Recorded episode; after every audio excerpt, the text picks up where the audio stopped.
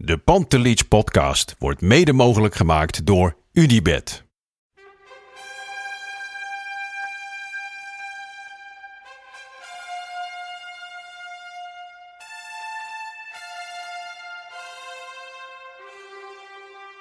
For me, they can have just a lot of goals, lot of fun, and some some other things. Pantelic komt erin. Pantelic, dat is heel mooi. Pantelic, afgedraaid. Pantelic doet het weer zelf en maakt hem nu alsnog.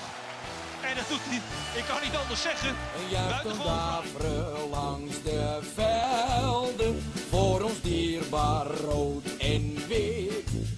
Een ploeg ter dappere Eh. Freek Jansen. En aangeschoven vandaag bij ons Willem Vissers. We gaan van, van de ene topgast naar de andere topgast, hè, deze Zeker. podcast. Nou ja, leuk dat ik eh, uitgenodigd ben. Mannen, Ja, bedankt. Ja, wat een, eh, in de corona, op netjes anderhalf meter afstand. Ja, net hè? ja, daar mogen we net mee door. Maar eh, ja, Arco, ja, ik wil jou even het woord geven natuurlijk. Niet dat ik jouw draaiboek gelijk alweer uh, over... Nee, ik, er is, eh, er is, ik heb geen draaiboek in hand dit keer. Het is, eh, we gaan even freestylen. Hopelijk komt het allemaal goed. Eh, Willem, hartstikke fijn dat je tijd voor ons hebt kunnen maken en willen maken. Eh, jij bent, eh, ben je- ben je- noem je jezelf voetbaljournalist of sportjournalist?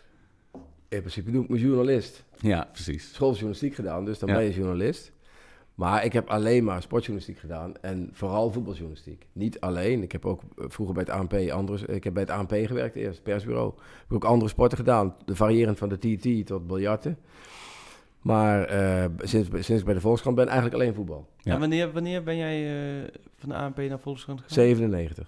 Dus je bent nu dus eh, zo... Dus ik ben wel echt een Al van bijna de... 25 jaar gewoon... Ja, eh, Ja. Dat, dat, dat, dat las ik inderdaad 97. Want ik ben opgegroeid thuis. eh, als tiener hadden we de Volkskrant. En natuurlijk in de glorietijden van Ajax. En toen was het vooral Paul Onkenhout Ja. die we lazen. Die, die, die doet al heel lang natuurlijk... eh, Paul Onkert is een van mijn beste vrienden nog Ja. steeds. maar dat, En op een gegeven moment popte jouw naam eh, daar, daar ook op. Maar dat is dus echt inderdaad eh ja, Paul heeft mij min of meer binnengehaald. Ja, Tenminste, dat is een van degenen geweest die mij naar de Volkskrant heeft gebracht. En daar heb ik jarenlang samen voetbal mee gedaan. Dus ging belangrijke wedstrijden gingen we ook altijd met z'n tweeën naartoe. Hè, dus ik weet nog wel AC Milan uit, die wedstrijd waarin... in Triest. In Trieste Nee, was ik nog bij het ANP. Dat was ervoor. Ik bedoel eigenlijk met Koeman. Oh, uit, dat eh, die, die overtreding in die hoek hadden moeten Ah. maken. Met Thomasson. Thomasson Ja. en eh in, in, in Ja, Zaki, ik- zou ik ik maar was zeggen. erbij, ik was erbij, die- ja. Toen waren Ja. wij met z'n tweeën. Ja. Hè? Toen waren we met z'n tweeën voor de Volkskrant bij dat soort wedstrijden. Die waren dan zo groot, daar gingen we met z'n tweeën naartoe. Of als het dichtbij was, gingen we ook altijd met z'n tweeën natuurlijk. Bochum uit, ik weet het nog wel. Het regenboog eh, shirt. Ja, Bochum uit, schitterende reportage. Maar die vriend van mij, wij waren altijd heel, heel ja, boze pubers over Paul. Want wij vonden altijd dat hij heel, veel te kritisch over Ajax was. Dat, dat vind je natuurlijk Wie, Paul Onkoot of Willem? Eh, Paul Onkenhout. Oh, Die ja? vond- Die vonden we veel te kritisch. En veel te, eh, het was natuurlijk de glorietijd. En wij vonden dat hij... Kijk, in de Telegraaf eh, liepen ze natuurlijk de Polonaise gewoon mee met Ajax. De- zeker destijds. Toen was het gewoon eh, de, Ajax-krant eh, puur zang. Vorig jaar was het net andersom, maar. Ja, precies. Ja. Maar toen waren we heel blij dat jij dan kwam. Weet je wel, jij was tenminste, jij was tenminste wel, wel positief. Nou ja, ik hou van... Perceptie, Het, interesseert mij nooit zoveel wie de club is. Nee. Maar ik hou gewoon van mooi voetbal. En eh, van aanvallend voetbal. En of dat nou door Ajax gespeeld wordt of door eh, FC eh Maanmannetjes. dat maakt me eigenlijk niet zoveel uit. Ja. Dus voor mij moet er wel iets gebeuren. Op, kijk, het is een soort... Toch theater. Het is vermaak. Het is noem maar op. Dus je gaat naar een stadion toe en je wil iets zien. Ja, Ja, je wil iets moois zien, je wil verwonderd raken, je wil geëmotioneerd raken. Nou ja, dat, dat raak ik van mooie voetballers, van spelers die iets extra hebben, die, die, die iets kunnen waarvan ik zeker weet, nou dat zal ik bij benadering nooit kunnen. Ik zou mijn benen breken als ik dit deed. Dus, en als dat lukt, en zoals vorig jaar lukt dat natuurlijk perfect, dan, eh, dan heb ik gewoon eh, b- een geweldig eh, leuk seizoen. ja. Wat, wat, hoe, is, hoe is jouw link met Ajax door de jaren heen geweest vanaf 97? Met de afgelopen, laat ik zo zeggen, Nou, anderhalf jaar. Als kind nooit eigenlijk. Nee. Eh, ik, ik- als kind, eh, ik kom uit Midden-Limburg, dus eh, eh, ik weet wel nog, toen ik een jaar of zeven was, acht, toen begon ik me te interesseren voor voetbal. Toen kreeg ik van mijn ouders een Ajax-shirt Ja. voor de verjaardag. En dat was nog zo'n shirt, weet je wel, met zo'n cartoonen shirt met zo'n... Ja, dat, wat, wat, ik geloof dat het het mooiste shirt is uitgeroepen. Oh, ja, Zo'n ja. shirt ongeveer, Ja. dat kreeg ik toen. En eh, terwijl ik eigenlijk helemaal niet voor Ajax was. Ik was eigenlijk voor, voor niemand. Ik was gewoon voor... Ja, weet je, je gaat voetbal kijken en... Maar, maar hoe Fortuna kun een je dat beetje. Nou, Nee, dat is Zuid-Limburg. Dat is iets later Oh begonnen. ja. Maar, maar eh, je gaat voetbal kijken en je weet helemaal niet hoe goed het op dat moment is. Dat is eigenlijk nu nog wel steeds nou, frustratie niet, maar kijk, ik ben eigenlijk voetbal gaan volgen toen het totaalvoetbal gespeeld werd. Ja. Maar je weet helemaal niet dat het totaalvoetbal is. Want Nee. je gaat gewoon kijken en je denkt, nou ja, Ajax tegen Inter Milaan, Europa Cup finale. Dat was mijn eerste wedstrijd die ik me eigenlijk een beetje herinner. Alsof beetje. je, alsof je voor het eerst van een, van een, van een fles met melk naar eet, vast eten gaat en dan ga je naar Libreien. Weet je wel? Oh, nou, eten, ja, is wel lekker. Ja, ja, ja. Je begint bij de Librei en, dan, en dan moet je nog een heel leven. het is eigenlijk alleen maar minder geworden. Ja, het ja, ja, in die zin wel. Je, je zit bij die wedstrijd, je zit die wedstrijd te kijken en je ziet Cruijff twee keer scoren. Ja. Ja, het was mijn eerste Europa Cup finale die ik zag op tv. Dus, en, en- en niemand in mijn gezin, in mijn eh, familie, die zich voor voetbal interesseerde. Dus ik zat alleen voor de televisie. En Ja. dan kijk je ernaar en dan... Ja, dat is dan blijkbaar totaalvoetbal. Het wordt dan net zo omschreven, maar je weet gewoon verder van niks. Je kunt het nergens aan relateren, helemaal niks. Ja, dat, dat herken ik wel. Dat- Ik kom ook niet uit een, uit een voetbalgezin in die zin. Weet je, ik kan me nog wel herinneren dat we het EK 88 keken. Maar het was niet dat, dat, weet je, dat ik met mijn haren naar de, naar, naar de tv werd gesleept Nee. of naar het, naar het stadion werd gesleept. Jij, jij komt wel echt uit een voetbalgezin, Ja. toch, Freek? De, de bal was altijd wel Vanaf aan dag het 1 rollen. was alles voetbal. Ja, Ja, ja. jij kwam hooghoudend eh, uit de baarmoeder. eh, Ja, nee, ja, ik ben de jongste met twee oudere broers ja. die helemaal voetbal zijn. Dus eh, met drie jongens thuis was alles, eh, nee, ja, alles voetbal. Dus ja, Ja. nee, dat... eh, Maar jij bent ook eh, autodidact, dus dat... Nou eh, ja, wat mijn ouders hebben het wel gestimuleerd. Die kwamen nooit kijken naar mijn voetbal. Dat begrijp ik al enigszins. Ja. Maar, eh, Daar wilden ze niet eh, mee geassocieerd worden. Nee, terwijl het voetbalveld lag echt op 100 meter van Oh. ons huis. Ja. Maar die hebben wel bijvoorbeeld mij, altijd gebracht. Hè, Ik ben eh, in het begin als journalist, werkte ik bij de Limburger. Moest ik zondagmiddag naar hoofdklassewedstrijd. eh RKO-NS tegen Cesar, weet ik veel wat. En dan gingen mijn ouders mee. Die brachten mij... Ik speelde dan ochtends in de derde of in de tweede. Dan gingen we daarna eh, eh, bij mijn ouders in de auto zitten. Die brachten mij naar die amateurwedstrijd toe. Die gingen dan wandelen in de buurt. want Die gaven niks aan voetbal. Dan zeiden ze mij, hoe laat is het afgelopen? Ik zeg, nou, kwart over vier Ja. is de wedstrijd afgelopen. Dan moet ik even de trainer eh, nog een quoteje vragen. En dan kwamen ze me om half vijf verhalen. Brachten ze me in Maastricht naar de redactie. En dan ging ik daar een stukje uittikken. En een e- eindredactie doen. Van Maar jij bent wel echt, dat moet ik wel zeggen, want we introdu- introduceren nu Willem een beetje met verhalen. Het is een romanticus die fantastisch kan vertellen. Het is ook een pure journalist. Als je aan mij vraagt, mensen vragen ah, ben je journalist? Ja, ik voel mezelf totaal geen journalist, laat maar zeggen. Ik ben een Een beetje stukje schrijven. verdwaalde voetballiefhebber in de journalistiek gekomen. Eigenlijk vanuit, vanuit de voetballerij zo. Maar de echte jo- journalist, bij Willem zit wel echt de journalist. En En dat, dat, dat vind ik, dit, dit wist- verhaal wist ik helemaal niet. Maar dit, dit, komt dus ook zo dat je dus eigenlijk dus vanaf jouw tien... Want hoe oud was je dan dat jouw, jouw ouders jou dus naar die wedstrijden reden? Ja, toen was ik, zat ik op schooljournalistiek. Dat is eh, eh, eh, zeg maar twintig. maar je bent Eh, dus echt wel vanuit je tien jaren dat je wist, ik word journalist, dat je... Was het toen ook al gelijk sportjournalist? Of was het... Nou, niet per se. Ik heb schooljournalistiek gedaan. Daar, eh, daar was eigenlijk... eh, eh, niemand was geïnteresseerd in sportjournalistiek. Nee, nee, ja. Ik was was begin jaren inderdaad 80 een zat ik op soort, eh, schooljournalistiek. Ja. En de meeste mensen wilden bij de NRC werken of bij Vrij Nederland. Of eh, televisie speelde helemaal nog eigenlijk geen rol. En ik weet nog wel dat op een gegeven moment was de directeur van de... chef sport van het ANP, die had 's ochtends opgebeld naar de directeur van de school van journalistiek. Van zijn er niet een paar jongens die sportjournalist willen worden? Want ik heb iemand nodig, een jonge verslaggever nodig. Dus die kwam 's ochtends, wij kwamen net het café uitgerold. en 's ochtends moesten wij met z'n drieën op een soort sollicitatiegesprek En dat was in. Tilburg, Het Utrecht? was in Tilburg, in Tilburg. 1986 denk ik. ja. Maar ik moest nog in WK militaire Mexico. dienst. Ja. Ik moest er in militaire Oh. dienst, dus ik kon dat niet doen toen. Ik- Oh, ja. Het schijnt dat ik toen eigenlijk uitgekozen was. De ene was, die werkt nu nog bij het AD, steeds Carl Moreau. Die werkt nog steeds bij een van de AD-kranten. En er was nog een man bij, die het uiteindelijk geworden is. Een goede vriend van mij, Mark van Veen. Die werd het uiteindelijk. Maar die man heeft mij gewoon nog in portefeuille gehouden. En toen was ik, kwam ik uit militaire dienst. Toen werd ik meteen aangenomen bij het ANP. Heerlijk. Zo, en toen is het... eh, En ik wilde graag uit Limburg weg, want ik wilde Ja. landelijke journalistiek in. Ja, Dus ik had het wel eh, naar mijn zin, want ik was al voor het ANP al correspondent. Eh, VVV, die hadden heel goede seizoenen toen. Hè. Die speelden een paar, hebben een paar jaar achter elkaar van Ajax gewonnen. Ja. Hij Cruijff is nog ontslagen na een wedstrijd tegen VVV. Oh, dat wist ik helemaal Toen de cool Ja, nog ja. de cool was. Oh, ja? Werd het drie, die hebben twee jaar achter elkaar hebben ze gewonnen van Ajax. Eén keer 3-0, één keer 3-1. 3-0. Eén keer lag er eh, eh, helemaal sneeuw op het veld en zo. En, Zou dan eh, een bus worden opgewacht als dat nu zou zo gebeuren? Ik denk het wel, hè? Toen mocht ik die wedstrijd doen. Er ging niet eens een vaste verslaggever van Nee. de ANP naartoe. Maar ik was medewerker in Limburg en ik mocht gewoon die wedstrijd doen. Dus ja, ik heb daar wel een leuke tijd gehad. Maar ik wilde graag altijd naar Ajax en altijd naar Ja. Feyenoord. En altijd naar het Nederlands zelf. Want jij zegt, jij zegt eh, Willem is de, de, de echte journalist. Wat tekent dan de echte journalist? Is dat het... eh, Nou, nee, Willem... is- Ja, sowieso is Ik vind dat eh, een Willem- beetje onzin, want ik vind hem ook... Ik bedoel, ik vind Nee, jawel, ik ben ook wel journalist, maar bij Willem zit het... eh, Ja, Willem is echt van de, van de mooie verhalen maken. Willem Oh, is echt zo. van de...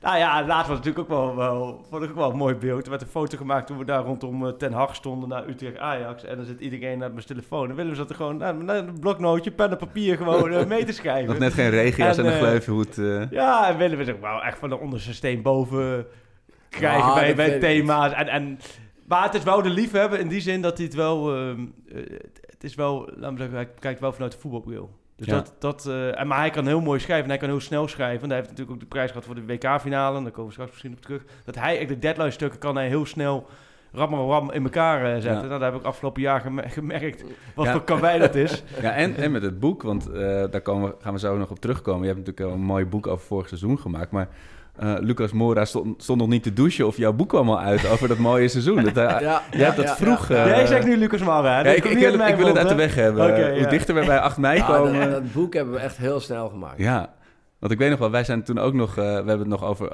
moeten we niet wat, eh, wat, nog wat schrijven Nou, het over dit gekke was, seizoen? Ik heb Maar- met eh, eh, eh, twee, drie jaar geleden, ben ik Feyenoord kampioen. Drie jaar geleden heb ik met Bart Vlietstra Oh, ja. samen een boek gemaakt over Feyenoord. Eh, de eerste van de eeuw, eerste titel van de eeuw. Dus dat waren stukken uit de volkskrant, maar dan bewerkt. En ook heel veel nieuwe stukken stonden in dat boek. Dat was een groot succes, dat boek. Ehm, toen was dit jaar, wilde ik eigenlijk, eigenlijk wilde ik vorig seizoen, het leek natuurlijk aanvankelijk op PSV kampioen ging worden. Ja. Stond, de tijd ging het heel goed met PSV. En ik had tegen Marieke Derksen, de uitgever, gezegd, zal ik een boek maken over PSV dit jaar? Dat wilde ik eigenlijk doen met, eh, met eventueel met Sjoerd en met Bart. Maar Bart die werd vader, die had niet zoveel tijd. En Sjoerd had, ja, die zegt, Maarten is eigenlijk de PSV-verslaggever. Dus ik kan eigenlijk niet... eh, nou goed, ik had wat ideeën voor zo'n verhaal. Want PSV zou dan voor de elfde keer deze eeuw in de eerste 20 jaar kampioen worden. Had ik willen noemen, de beste van de eeuw. Een beetje provocerend ook richting Amsterdam. PSV de beste van de eeuw. Nou, op een gegeven Toch weer een mooie jinx hebben we hier te pakken. ja, Op een gegeven moment ging dat natuurlijk mis. Hè? PSV wordt geen kampioen. Toen zegt, belt Marieke Derksen mij op. Zegt, wil je dan niet een boekje over Ajax maken? Ja, ik zeg een boekje over Ajax. Ik zeg, het is godverdorie, het is maart. En, eh, en over twee maanden is het seizoen voorbij. Ik zeg, dat wil ik dan wel doen, maar dan komen er alleen maar stukken in uit de krant. Ik heb het hele seizoen, want we hebben normaal geen vaste verslaggever op een club. Alleen, we hadden ge- afgesproken, Bart Vlietstra gaat PSV doen in eh, de Champions League. En ik ga Ajax doen, dus zolang Ajax erin zit, blijf ik gewoon bij Ajax. Dus ja, er kwamen steeds meer verhalen en eh, analyses en interviews en reportages en gekke stukjes. Ja, toen zei ik tegen Marieke, ik denk wel dat die, dat die stukken uit de krant de kwaliteit hebben om in een boek te komen. Dat, dat, dat, dat zelfvertrouwen heb ik wel. Want iedereen Ja. zei wel, je maakt goede stukken over Ajax. Ja, het gaat goed. Nou ja, toen heb ik gewoon die stukken bij elkaar geharkt en eh, overal een zinnetje boven gezet. Dus dat boek is echt een recordtempo gemaakt. Ja. Ik geloof dat ik op 27 april een appje kreeg van Marieke van... eh, we gaan het doen. We gaan het echt doen. Want het was nog de vraag... wat doen we nou als ze geen kampioen worden? Doen we het nou wel als ze de Champions League halve finale halen... en dan uitschakeld worden? Doen we, het dan, doen we het dan ook? Of doen we het als ze alleen de beker winnen? Ja, dat vonden we een beetje weinig. Alleen de beker winnen. Ze moesten Ja. wel eigenlijk Ja, eh, twee prijzen winnen. Nou ja, goed, oké. Uiteindelijk eh, beslis je dan om het te gaan doen.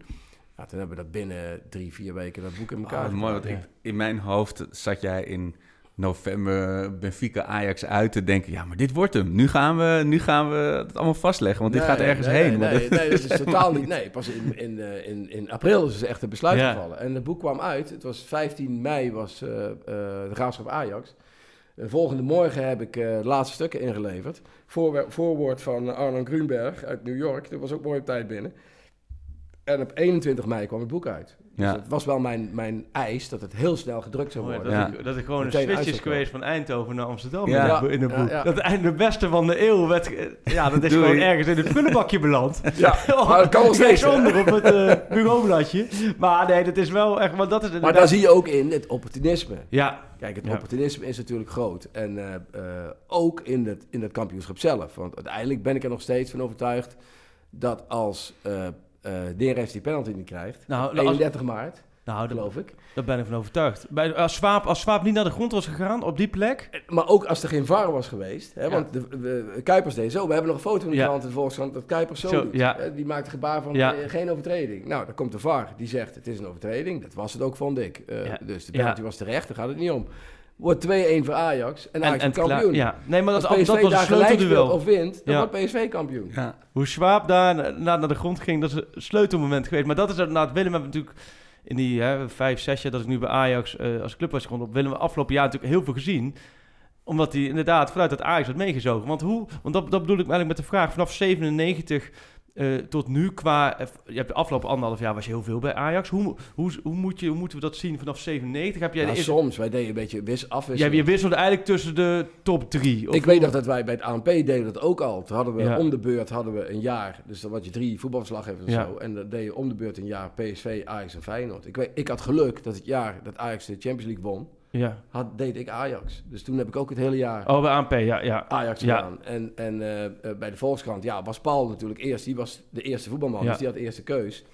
En de- toen heb ik in het begin van de Volkskrant heel veel Feyenoord gedaan. Want er wilde eigenlijk nooit iemand naartoe. Tenminste, eh, ja, dat, dat, dat- weet je, Paul en zo gingen allemaal liever naar Ajax. Ja. En ik, ik, ik ging eigenlijk heel graag naar Feyenoord. Dus ik ga ook heel graag, naar- ik kom eigenlijk bij alle clubs heel graag.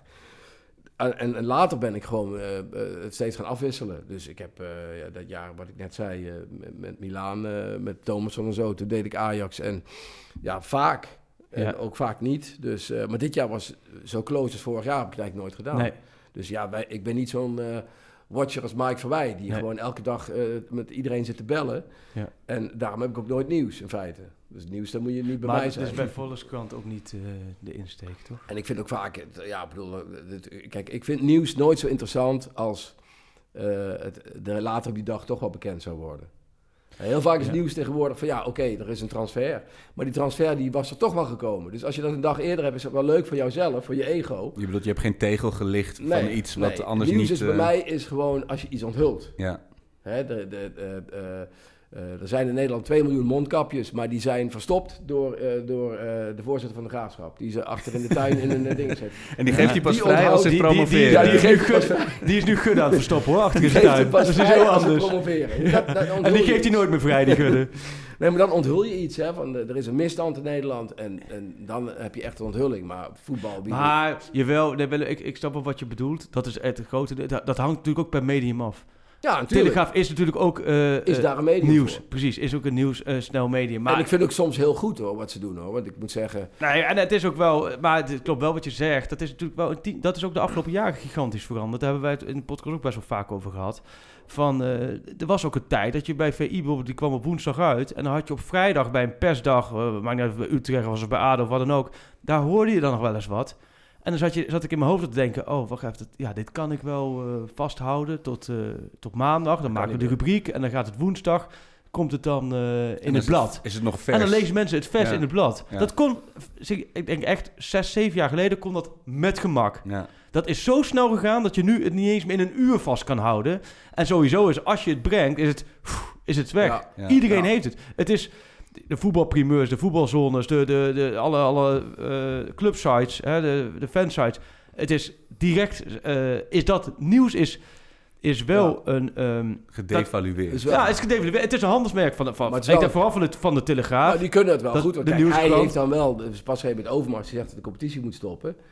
Dat is dan wel een soort nieuws. Nee, maar dat, En dat, dat soort dingen kan, eh, kunnen zij goed. Dat vond ik, maar dat vond ik wel eh, echt nieuws. Ja, dat nee, maar ik vind sowieso eigenlijk, maar dit vind ik, dat vond ik een beetje eh, in het verlengde van de mondkapjes, hè, of, of gudden in de achtertuin van de voorzitter van de Graafschap. Dat vind ik inderdaad zo, want dan, dat, dat is echt het grote, Ja. het, want je hebt ook gelijk duiding en het verhaal Ja. achter. En dat, dus, dat- maar ik ben daar nooit zo goed in.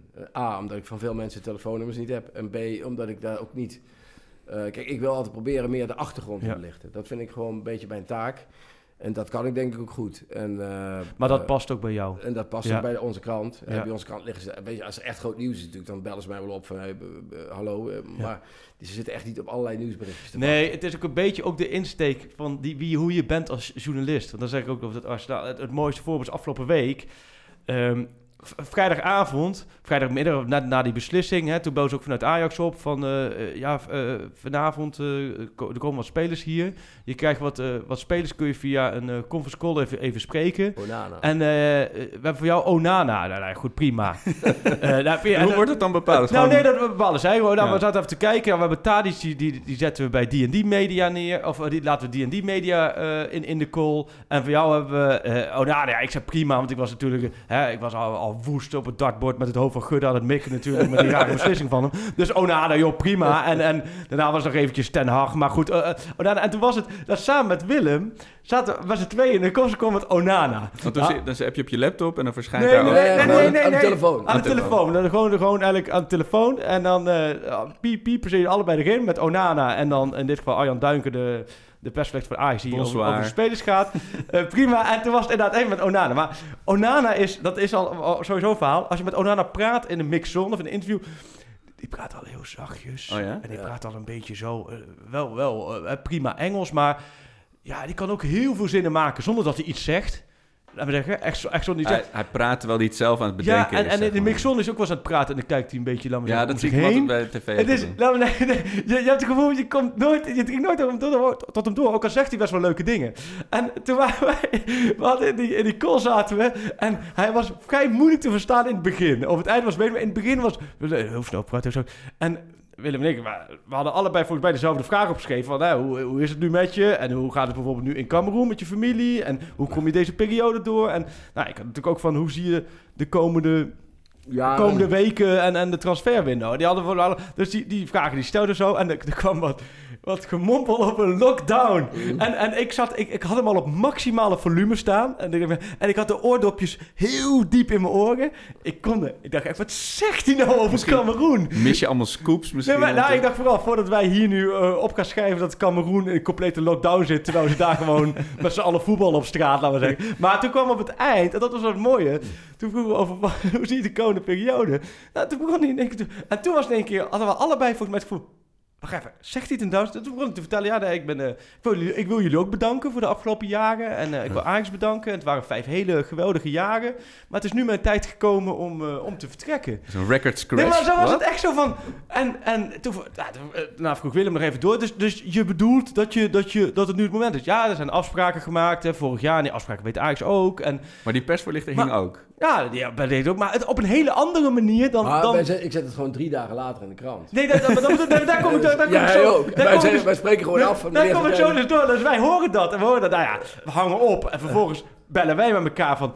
Wacht even. Ah, heb jij ook het zo vreselijk moeilijk geho- eh, moeizaam gehoord in het begin? Nou, dat hadden we allebei. We hadden wel wat, wat flarde aantekeningen. Zeiden we, nou goed, we kijken wel even wat we met de Cameroen doen. Maar toen hadden we het over dat laatste. Van ja, hij zegt gewoon dat hij, eh, dat hij deze zomer dan ook wil vertrekken bij Ajax. En daarin eh, eh, komt ook een beetje journalist naar boven, denk ik bij mezelf. En, en we willen, ja, als wij echt de nieuwsjagers waren geweest, hadden we dat binnen... Terwijl, terwijl je het gesprek nou, hebt... bij wijze van hadden Ja. we dat binnen, dan zeg ik, joh, binnen een uur Ja. eh, eh, gooien we dit echt, hè, we maken hier een berichtje van online en dan, dan kijken we verder. Dan hadden we dat zo komt ook op- bij onze krant zeggen ze bijvoorbeeld, kijk, hij zegt eigenlijk ik wil weg, zegt Onana. En bij onze krant zeggen ze ja, ik wil zoveel. Ja. Ik wil eh, een boot en ik wil de mooiste vrouw van de wereld. Maar dat gaat misschien ook allemaal niet lukken. Dus dan zeggen ze altijd bij ons op de krant van, als het nou echt gaat, dan zet het wel in de krant. Maar als hij dat wil, dan... eh, eh, Ja. Dus ja, eh, Want het, bij- het, er bij- spreekt ook een soort strategie. Nou ja, bij mij, is, bij mij is het natuurlijk wel meer twijfel, omdat ja, AD is natuurlijk wel wat meer, hè, eh, meer Ja. nieuws. recht toe, recht online, aan. Ja. Alleen,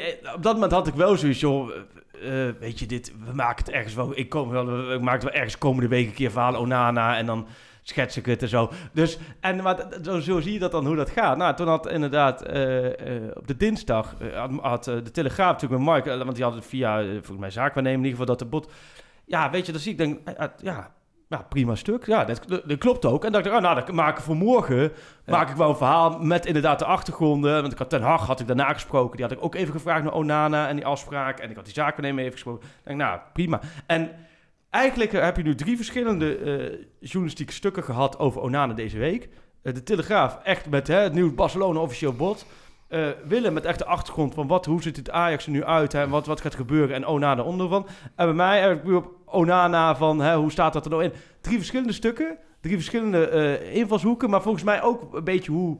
Hè, nu klink ik bijna als, als een soort dominee ja, ja. Maar hoe de media eh, werkt. En dan Ja. is het aan de lezer. Hè, die kan ze volgens mij alle drie lezen. Ja, En zonder dat je het gevoel hebt dat je drie keer letterlijk hetzelfde stuk ja, en, en, en, en volgens mij alle drie ook wel een verhaal geschreven wat volgens mij prima was. Dus maar dat geeft aan, laten we zeggen, van het echte nieuwsjaar, dat moet ook in je zitten. En, en goed, Ja, dat is met- een bepaalde nieuwsgeilheid AD ook, gegaan, daar heb ik ook ja. gezegd, van, joh, dit- dat zit niet in mij. Het is. Maar goed, onderdeel ik wil van... altijd gewoon een mooi stuk schrijven. Meer Ja. ambitie heb ik niet. En ik, eh, eh, eh, ik hoop altijd dat... eh, kijk, er zijn heel veel mensen die dat leuk vinden, die het mooi vinden. Want ik krijg altijd heel veel eh, brieven op mijn stukken van mensen die zeggen van... ik ben helemaal geraakt door je stuk of eh, dit of dat.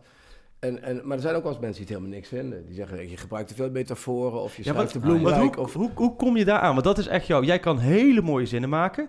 Ik denk wel van zo'n Nou, wedstrijdverslag, ik ook dat, dat gewoon- lijkt soms ik wel... heb dat ook gewoon geleerd. een Kijk, ik, gedicht. ik ben ook eh, eh, gewoon begonnen met ANP. Daar mocht je nooit... Ja, dan moest je gewoon saai schrijven. Ja, saai, je- teletext-stijl. Ja. Weet je, moet je, de- nou, dan kom ik bij de Volkskrant. Ik weet nog goed dat ik daar binnenkwam. En kijk, die collega's die mij binnengehaald hebben, die weten hoe ik was. Maar de hoofdredacteur niet. We hadden Pieter Boertjes als hoofdredacteur. Ik weet nog goed, mijn eerste verslag, mijn eerste wedstrijd was volgens mij MVV Feyenoord. Een 0-3 denk ik, met Piet Koen en dat soort spelers bij Feyenoord. Oh ja, ja. Sanchez, die Oh Argentijnen ja, en oh allemaal, die zaten. Tati Montoya. Tati Montoya. Ja. En toen zei die hoofdredacteur later, zei die van, tegen mij van ja, ik, na dat eerste stuk begreep ik eigenlijk niet precies waarom we jou nou worden aangetrokken. Oh Zo bijzonder vond ik het allemaal niet. maar daar hebben ze me gewoon eh, laten ontwikkelen. Het is zo belangrijk in je leven dat je mensen tegenkomt die jou... eh, kijk, als je een hele lekkere voetballer bent, een goede rechtsbuiten... en je kunt een lekkere mannetje passeren en zo. Maar jouw trainer zegt alleen maar... ja, maar je moet de bal elke keer naar die rechtshalf terugleggen. Ja. En als, als hij dat maar vaak genoeg zegt, die trainer... dan gaat die jongen kapot. ja, En dan, dan eh, is een talent in de knop gebroken. met heel veel opdrachten mij hebben ze, gewoon, hebben ze gewoon eh, mij laten ontwikkelen. Ze hebben me gewoon laten gaan. Ja. En ik heb een eigen stijl ontwikkeld. Ja, dat, dat is misschien talent geweest, maar ook, eh, denk ik, eh ik ben echt een harde werker, doorzettingsvermogen. Eh, dingen proberen. En eh, daardoor heb ik gewoon, eh, eh, ja, een soort, bij ons op de krant zeggen ze ook, schrijf maar een visser, zeggen ze daar. Ah, nice. Ja. Dus ik Ja. schrijf eigenlijk alle genres Nee, door maar- elkaar heen. Precies, want het is ook zo, als ik dat ook lees, ik, ik lees het ik helemaal dit jaar, omdat bij AD, dat ik dan een dag later die wedstrijdverslagen van Telegraaf, Volkskrant, NRC, ik, ik lees ze allemaal, Parool, Dik, vind ik ook goed, maar die lees ik dan ook al, om dan ook te kijken van, oké, ja, ik doe het eigenlijk relatief heel kort, hè, voor de krant. En dan zie ik dat Willem een stuk maken. En denk ik, ja, wat is dat mooi stuk? Dan denk ik tegelijkertijd, ik kan dit niet schrijven. nee, maar dat is ook gewoon, eh, het- ik kan het niet schrijven, omdat ik, eh, ik, zit ik kijk ook niet door die bril en ik heb ook die, Ja, maar eh, jij kijkt iets niet. meer als een trainer. Ik keek meer als trainer. En, en Ja. ik, heb, ik had ook niet schrijven, omdat dan bij het AD zegt van ja... eh, Kijk, maar ik ben dit ook een, past, eh, past niet bij het profiel van het Kijk, AD. ik ben ook een beetje tactisch onbenul. Kijk, Ah, ik ja. kijk zo niet naar voetbal. Ik heb En dat ook een compenseer beetje, je met ik heb ook een beetje een, eh, een, een, ja, een hekel niet, want ik vind het een goede nieuwe tak van de journalistiek. Maar ik moet echt een beetje lachen om, eh, om, om, om al dat ge, Halfspace. eh, halfspace. Ja. Ik vind het helemaal niet erg dat er is hoor. Ik vind het goed, want ik ben blij dat er een, eh, dat er een jonge generatie is die, een, die, een, die een gat in die markt heeft gevonden. En die ook gewoon goed werk doen. Maar ik krijg er koppijn van, van die stukken. Ja, dus ik vind het heel goed dat ze er zijn, maar ik krijg er A koppijn van. En B, eh, eh, uiteindelijk draait het in voetbal daar niet om. Hè, het draait in voetbal uiteindelijk om eh, of de spelers voor Ten Hag willen lopen. Hè, als in die slechte tijd vorig jaar met Ten Hag, zeg maar toen hij een paar keer in het eerste seizoen. Hè, als de spelers dan na het seizoen allemaal gezegd hadden van ja, sorry, maar we zien het helemaal niet meer zitten met jou en je snapt er helemaal niks van en we vinden jou een vervelende man. Dan was het gewoon afgelopen geweest. Ja. Dan had Overmars kunnen springen wat hij wil. En je moet als spelers moet je gewoon eh, wat doen voor een trainer. Je moet een stapje meer zetten, je moet een stapje minder zetten. Eh, je moet in de kleedkamer van elkaar door het vuur willen gaan. Eh, je ziet het ook in het boek nu, wat ik aan het lezen ben van ehm, eh, Van Gaal, dat volgende week Oh ja. uitkomt. Daar ben ik nu een drukproef van aan het lezen. Ja, die spelers van AZ op een gegeven moment die hem niet kwijt. Hij wil eigenlijk ontslag gaan dienen en dan staat hij elfde plek of zo. En dan komen Jaliens en Schaars en nog een paar, die gaan naar de directie toe en die zeggen... we willen niet dat hij eh, weggaat, want we gaan voor hem vechten. Ja, dat moet je uiteindelijk hebben. En Ja. dat, dat, die halfspace is allemaal heel betrekkelijk. Ja, het is allemaal onder, onderdelen van. We dus- willen het meer vanuit die kant. Ik meer- Ik weet nog, weet je dat de, een van de eerste keren dat wij elkaar echt goed spraken, dat is denk ik tien jaar geleden geweest. Toen hebben wij in het verlengde hiervan, toen moesten we de Fontes Hogeschooljournalisten Ah, ja. in de Goffert, was zo'n opleiding voetbaljournalistiek, die hebben wij toen eh, eh, college moeten geven vanuit je eigen eh fout. En ik was dezelfde avond als Willem en, en ik was volgens mij voor de pauze helemaal over Nee, Het- jij was na de pauze. Of ik na was de voor de pauze het wedstrijdstuk. Over het wedstrijdstuk. En ik ben na de pauze tactisch- over, vanuit de tactische bril eh, naar de voetballerij kijken. Of naar een voetbalwedstrijd kijken met de analyse. Want toen moest ik heel vaak analyses maken voor VI. Hè, dat was zo'n vaste rubriek daarvoor die ik moest vullen. En hoe keek ik vanuit hè, opstelling en wat Oh, je ja. wat tevoren weet, noem maar op. En Willem keek vanuit de mooie pen. Eh, dat, dat ligt ook wel het verlengde hiervan. Dat was eigenlijk wel een heel. eh, Nou ja, ik, ik, ik kijk gewoon als, eh, als liefhebber. Kijk, Ja. en ik ben geen goede voetballer geweest. Ik heb eh, wel nou, een jeugd... aardig, aardige spits. Ik heb juist een, eh, ik heb wel een trainersdiploma, jeugddiploma. Dat heb ik al gehaald toen ik 18 was of zo, omdat het werd gestimuleerd. Dus, maar ik, ik, ben, ik heb me niet gespecialiseerd als trainer. Ik kijk dus gewoon als een soort recensent naar voetbal. Oh ja, ja. En, en, en, en, Maarten Wijfels zegt dan wel eens van... ja, maar als je toch nooit naar de training gaat... dan kun je toch eh, niet eh, oordelen. Nee, maar ik ga ook niet naar de try-outs van Joep van het Hek. Ik ga alleen maar naar zo'n show in Carré. Mooi. En als ik uh, show in Carré ga, moet die goed zijn. En of die in de try-outs nou zo staat of in de gordijnen staat te plassen, dat kan me allemaal niet van schelen. Hij moet op zijn show moet hij goed zijn. En dat geldt ook voor Ajax. Ik bedoel, als de nacht de hele week... Tegenwoordig kunnen we al helemaal niet meer bij die trainingen. Dus dan zou de, de journalist die de trainingen wil bezoeken... die kan al niet meer functioneren eigenlijk. Je moet ze beoordelen op de wedstrijden. En natuurlijk zijn er verzachtende omstandigheden als een speler eh, slecht in zijn vel zit, omdat, omdat zijn vrouw eh, niet naar de zin heeft of eh, wat er ook gebeurd is. Dan zijn er altijd excuses, maar je moet ze beoordelen op de wedstrijden. En vorig jaar, met name in de Europa Cup, hebben ze een aantal wedstrijden gespeeld die ik nooit meer zal vergeten. Voetbal wat ik gewoon in 10, 20 jaar in Nederland niet gezien heb. Ja. En dat was voor mij. eh, want in de competitie hebben ze natuurlijk ook goede wedstrijden gespeeld. Maar het gaat uiteindelijk om Madrid uit, Juventus uit, eh, eh, Tottenham uit, nog een paar wedstrijden. Daar hebben we zo van genoten. Niet alleen ik, maar ook eh, mensen die van Feyenoord zijn of mensen die voor uh, Elke liefhebber als is. De ja. liefhebbers van En- voetbal hebben daarvan genoten. Dat komt in dat boek ook wel heel goed. En dat moet je gewoon terug. hebben, het voetbal. Kijk, op een WK voetbal zijn er 52 of 58 of 130.000 wedstrijden, ik weet het niet. Maar dan wil je gewoon verwonderd worden. Je wil ook zien, als Paraguay tegen, tegen, tegen Cameroen speelt, waar je eigenlijk kan het helemaal niks schelen wie er wint. Ja, er zijn in de wereld heel veel mensen die naar die wedstrijd gaan kijken. En die willen gewoon wat zien. Het kan Ja. ze geen klote schelen of Paraguay of Cameroen wint. Maar ze willen gewoon een middagje vermaak hebben. Ja. En als Paraguay en Cameroen dan allebei met tien man in de goal gaan staan en helemaal niks doen, dan heb je een verloren middag. En dat Ja, vind dat is zo'n mooi, zo'n mooi contrast met, met, met de clubtoeschouwer of de clubsupporterbril. Want ja, voor mij, weet je, als Ajax heel onverdiend en lelijk wint, vind ik het prachtig. Maar als, als precies dat Ja, zou maar gebeuren bent- bij Feyenoord, dan zou ik het natuurlijk Jij zat schande toen in vinden. appartement toch tegenover mij in eh, Turijn. Ja, nee, ik, ik was niet in Turijn helaas. eh. Maar daar was je niet bij. Er waren een paar vrienden van jou volgens mij die daar waren toen. En die zaten, ik had een appartement daar, die, zaten, die waren pizza's aan het bestellen s'avonds. En die, die waren helemaal, ja, dat is natuurlijk, als je supporter bent, dan kan het je helemaal niet schelen. Nee. Nou, bij Ajax wel een beetje, maar eh, bepaalde dagen mogen ze ook gewoon slecht spelen, maar winnen. ja, Maar eh, ik als liefhebber wil gewoon eh, vermaakt worden. ja. En het verlengde daarvan, Willem, even, even snelle ronde, hè? want die hebben we doen met alle gasten die hier zijn. Van 35 jaar loop je nu in die, die voetbaljournalistiek rond. Eh, wie is voor jou de, de favoriete Ajax-ziet? Nou, ik wilde toch daar, daar, daar een uitzondering maken op de spelers die ik zelf gezien heb. Maar dat is toch Cruijff. Ja. En van de spelers die je zelf gezien hebt? Nou, daar, ik, ik heb alleen maar Cruijff. Cruijff. Ook omdat ik die als... Ik heb zo eh, genoten van hem, eh, eh, omdat ik als kind dat zag. Hè, die Ja. wedstrijd Inter, dat blijft voor mij de wedstrijd waarin het, waarin het allemaal begonnen is. Maar ook als trainer, ik zal nooit vergeten dat ik was dus bij VVV tegen Ajax. En ik was rete zenuwachtig. Want Cruijff was trainer van Ajax. En toen had je nog geen persconferentie. Daar stonden de mensen nog gewoon om de trainer heen. Maar ik was een pikkie van 20. En die nacht had Ajax gespeeld. Nee, had Porto, die waren toen Europa Cup houder. Die hadden gespeeld tegen Penarol. En bij Porto had eh Rabba Majer, die had gescoord. En- En Ajax had wel interesse in die Majer. Wij kijken elkaar wilde- bijna nooit van die namen woord. Rabba Majer heeft de Europa Cup finale. Ja. Dus een Algerijnse speler. Met het hakje tegen eh, eh, Bayern München. Schitterende goal. Rabba Majer had Ajax wel interesse in. En ik wilde aan Cruijff al vragen... Want toen had je nog geen internet en zo. Nee. Dus dan moest je echt ochtends kijken, op teletext kijken van... Oh ja, eh, die heeft gewonnen. En ik wilde eigenlijk aan Cruijff iets vragen over Rabba Majer. Maar ik stond dus in die hele kring om Cruijff heen... stond ik als klein pikkie daar achter Cruijff. En daar vooraan stonden allemaal de grote verslaggevers... die het allemaal toen in die tijd van het zeggen hadden. En ik had op een gegeven moment... probeerde ik ertussen te komen... en Cruijff draait zich naar mij om. En die zegt zo... Jonge man, jij had toch ook een vraag? Nou, dat vond ik zo lief Ja. en aardig. En Ja. zo was die ook. Cruijff was altijd Hij heeft alles in de smiezen natuurlijk. aardig. eh, en ja. die was, als je, ik ben bij al die in die revolutie van Ajax ben ik, ik had niet, ik had niet zo makkelijk contact met Cruijff, maar overal als hij voor zijn foundation, waar hij ook naartoe ging, al die bijeenkomsten ben ik geweest. Ik ben een keer in Hilversum geweest naar eh, iets van de Vriendenloterij, waar hij dus een soort ambassadeur was. En waar eh, hij aan te spreken was. En Pieter Broertjes, mijn hoofdredacteur, had gezegd... maar die kende Cruijff wel een beetje. Die had gezegd... Cruijff gaat bij Ajax iets doen. Want die heeft die revolutie. Maar hij, hij, hij snapt dat hij eh, niet aan de kant kan blijven Nee. staan. Dat hij een officiële functie moet. Dus jij moet hem... Dus ik... zei, Je moet het podium op. Als dat is afgelopen van het ding is... Dus Pieter Broertjes gezegd... Jij moet daar zijn. Eh, jij moet het podium op. Dus ik het podium op. Staan allemaal mannen van 60 jaar... die willen op de foto met Johan Cruijff. een handtekening. Helemaal als kleine kinderen weer. En ik sta er ook een beetje te wachten tot ik hem die vraag kan stellen. En op een gegeven moment zegt Pieter, nu moet je wel gaan, want dadelijk is hij weg. Dus ik zeg tegen Cruijff, eh, u wilt toch wel lid van de Raad van Commissarissen worden, zeker? Ja, dat wil ik eigenlijk niet, want ik hou er niet van van zijn functie. Maar ik snap wel, ik moet wel iets doen, dus dat zal wel gebeuren. Nou, ik bericht, uh, pagina 2 van de Volkskrant. Dus toen was ik ook wel even, zeg maar, het nieuwsachtige Ja. jongen. Maar altijd ging ik naar Cruijff als die ergens was.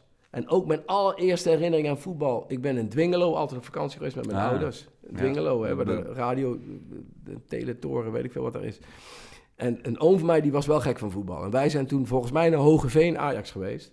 ik denk dat het in 73 was, of in 72. En Cruijff werd in de rust gewisseld en die liep. Dus ik zat tegen het reclamebord aan met mijn oom. En die liep zo voor mij langs. En dat mijn oom helemaal ja, die een beetje hout op de botel was. Ik was toen net, ja, Cruijff, ik had er wel eens van gehoord. Maar bij mij was het nog in de fase van ontdekken. Ja. En die oom die zegt, maar dit is Johan Cruijff die nou. Die loopt gewoon een meter langs ons. Ja. Toen dacht ik, ja, dat is magisch. Het is de. Voetbal is, Ja. is, Ja. is magisch en Cruijff is magisch. Dus Cruijff blijft bij mij de man. Ja. En, en, en welke... Joost, jouw, wat is jouw mooiste wedstrijd geweest van Ajax, ooit? Eh, waar ik zelf bij ben geweest, denk ik toch in eh Triest. Eh de jaar dat ze de Champions League wonnen, moesten ze uit tegen AC Milan. AC Milan mocht niet in Milaan spelen vanwege een eh, incident. Speelde in Triest, een klein stadion.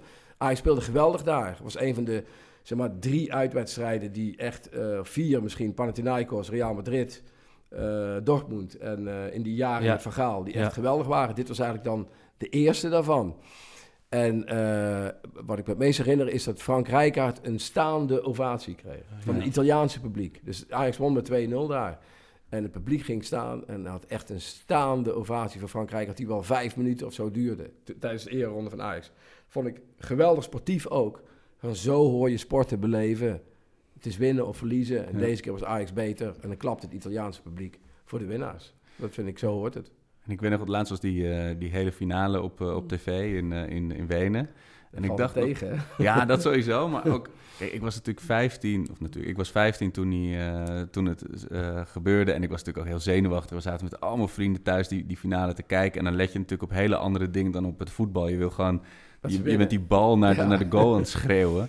Ehm, maar eigenlijk, als, toen ik het nu aan dacht, ik bedoel, dat dachten die Italianen denk ik ook. En veel mensen misschien bij Ajax en mensen met kennis, dat, dat- daar kom ik naartoe naar, om dat ook aan jou te vragen. Maar het was best wel logisch geweest en, en Italiaans als, als Milan twee keer verloren had van En Ajax. gewonnen. En dan, en dan Ja. hem had gejat, weet Ja, je wel. En dat ja. zat er ook best wel in. Ik denk dat daar de vrees van Ajax, daarom was het ook een mindere wedstrijd. Het was niet zo'n eh eh goede Onbevangen, wedstrijd. natuurlijk toch, maar die andere twee keer speelde Ajax echt geweldig in de pool. Maar nu was het toch eh, moeizaam. Ja, Hè, maar toen dat doelpunt, dat is voor mij wel het moment geweest, denk ik. Want dat komt er geloof ik ook in voor. En die ontploffing bijna van die vreugde. Ja, ja. Dat is jouw mooiste Ajax-moment? eh? ik denk dat dat wel, dat Kluivert helemaal de weg kwijt was. ja, met die shirt onder shirt helemaal om. Ja. eh, Ja. Want wij hadden Kluivert niet gesproken na afloop. Iedereen wilde Kluivert nog spreken, want het was op eh, de dag voor Hemelvaartsdag. Ja, het was gewoon een woensdagavond was die Ja. finale. Het was woensdagavond, Ja. eh, donderdag was Hemelvaartsdag, kwam er geen krant uit. Dus alle krantenjongens Oh. hadden nog tijd om voor de vrijdag. luxe, Ja, ja. toch? Ja, en we hadden Ja. ook nog geen internet. Tenminste, wij hoefden Nee. als ANP. Ik heb geloof ik wel een snel wedstrijdstukje gemaakt voor, eh, maar dat weet ik niet meer precies. Ik was nog van de ANP dus. en toen zijn we naar het hotel gegaan waar Ajax een feest had. Ja. En daar eh, eh, had David Ent, de perschef, gezegd van... Ik ga Kluivert nog voor jullie regelen. Maar Kluivert was binnen en die was aan het drinken en die was helemaal gek en die kwam maar niet. Dus wij stonden echt wel een uur, stonden wij daar eh, te met, wachten. met wat lauwe bitterballen. Met wat lauwe. En we kregen af en toe ook een biertje door. dingen. Ja. maar, maar ja, uiteindelijk kwam Kluivert met dat meisje toen. Die, eh, Angela, denk ik dat dat was toen. Die had hij zo in zijn armen en tilde die van de trap af. En Kluivert ging er even met ons staan. Ik zal nooit vergeten dat er was een verslaggeefster van het Algemeen Dagblad. Ze heeft nu een hotel in Rotterdam. Eh? Karen Hamelink. Eh, Die was toen mee, kon heel goed schrijven, maar die was helemaal, die dacht, wat gebeurt hier allemaal, man? En die ging toen, Kluivert, eh, Kluivert kwam uiteindelijk naar buiten, wij stonden daar met tien journalisten op de trap te wachten. En zij ging eh Kluivert zijn vragen stellen door in zijn oor te praten. dus het was niet een soort persconferentie, maar zij ging in haar oor van Kluivert ging ze fluisteren wat zij wilde vragen. Zogenaamd exclusief. Het Mark van de Heuvel, toen voor het Parool, die riep zo keihard... Is dit nieuwe journalistiek? Nieuwe journalistiek! echt geweldig was het. Zo gelachen. Dus wij Kluivert gesproken daar. En eh, eh, ja, toen hadden we alles eigenlijk rond. Bobby Harmston gesproken over hoe die Rijkaard... want die was een beetje geblesseerd voor die finale... hoe die Rijkaard fit had Ja. gekregen. Grote sigaar in zijn mond, groot glas whisky. Ja, dat waren echt... eh, legendarische. eh, eh, zo, is dat hele, zo is dat hele jaar toen. Dat is nog bijna als een soort film. Ja. Ik weet over elke wedstrijd, weet ik nog wel. eh, eh, eh, ehm, of, of, of daarna, hè, je had ook heel veel plezier altijd met collega's. Het was altijd die wedstrijd in München. Er zijn ook allemaal rare dingen gebeurd. Bij die 0-0. Die 0-0 uit. Ja. Daar, daar, daar hebben we in een. op een gegeven moment zaten wij met alle collega's in een soort disco. In Rotag Eger. In, eh, vlak bu- bu- buiten München. Zo'n wintersportplaatsje waar niks te doen was. Wij zijn denk ik met 15 of 20 mannen in dat discootje. En er zit om de hoek in een soort erker. Zit een Albanees. Bleek later een Albanees te zijn. Met twee vrouwen. Twee mooie vrouwen om zich heen. En wij ehm, gingen af en toe ging er iemand om het hoekje kijken wat die Albanees met die vrouwen aan het doen was. Nou, en op een gegeven moment zegt er iemand, gaat, die Albanese werd een beetje moe van ons. Die dacht, wat is dat hier? Laat mij rustig met die vrouwen zitten. 20 En op een journalisten. gegeven moment zegt er iemand, daar komt hij. Dus ja, daar komt hij. Maar die Albanese kwam om de hoek gezeild. En die stortte zich werkelijk op onze groep eh, mannen.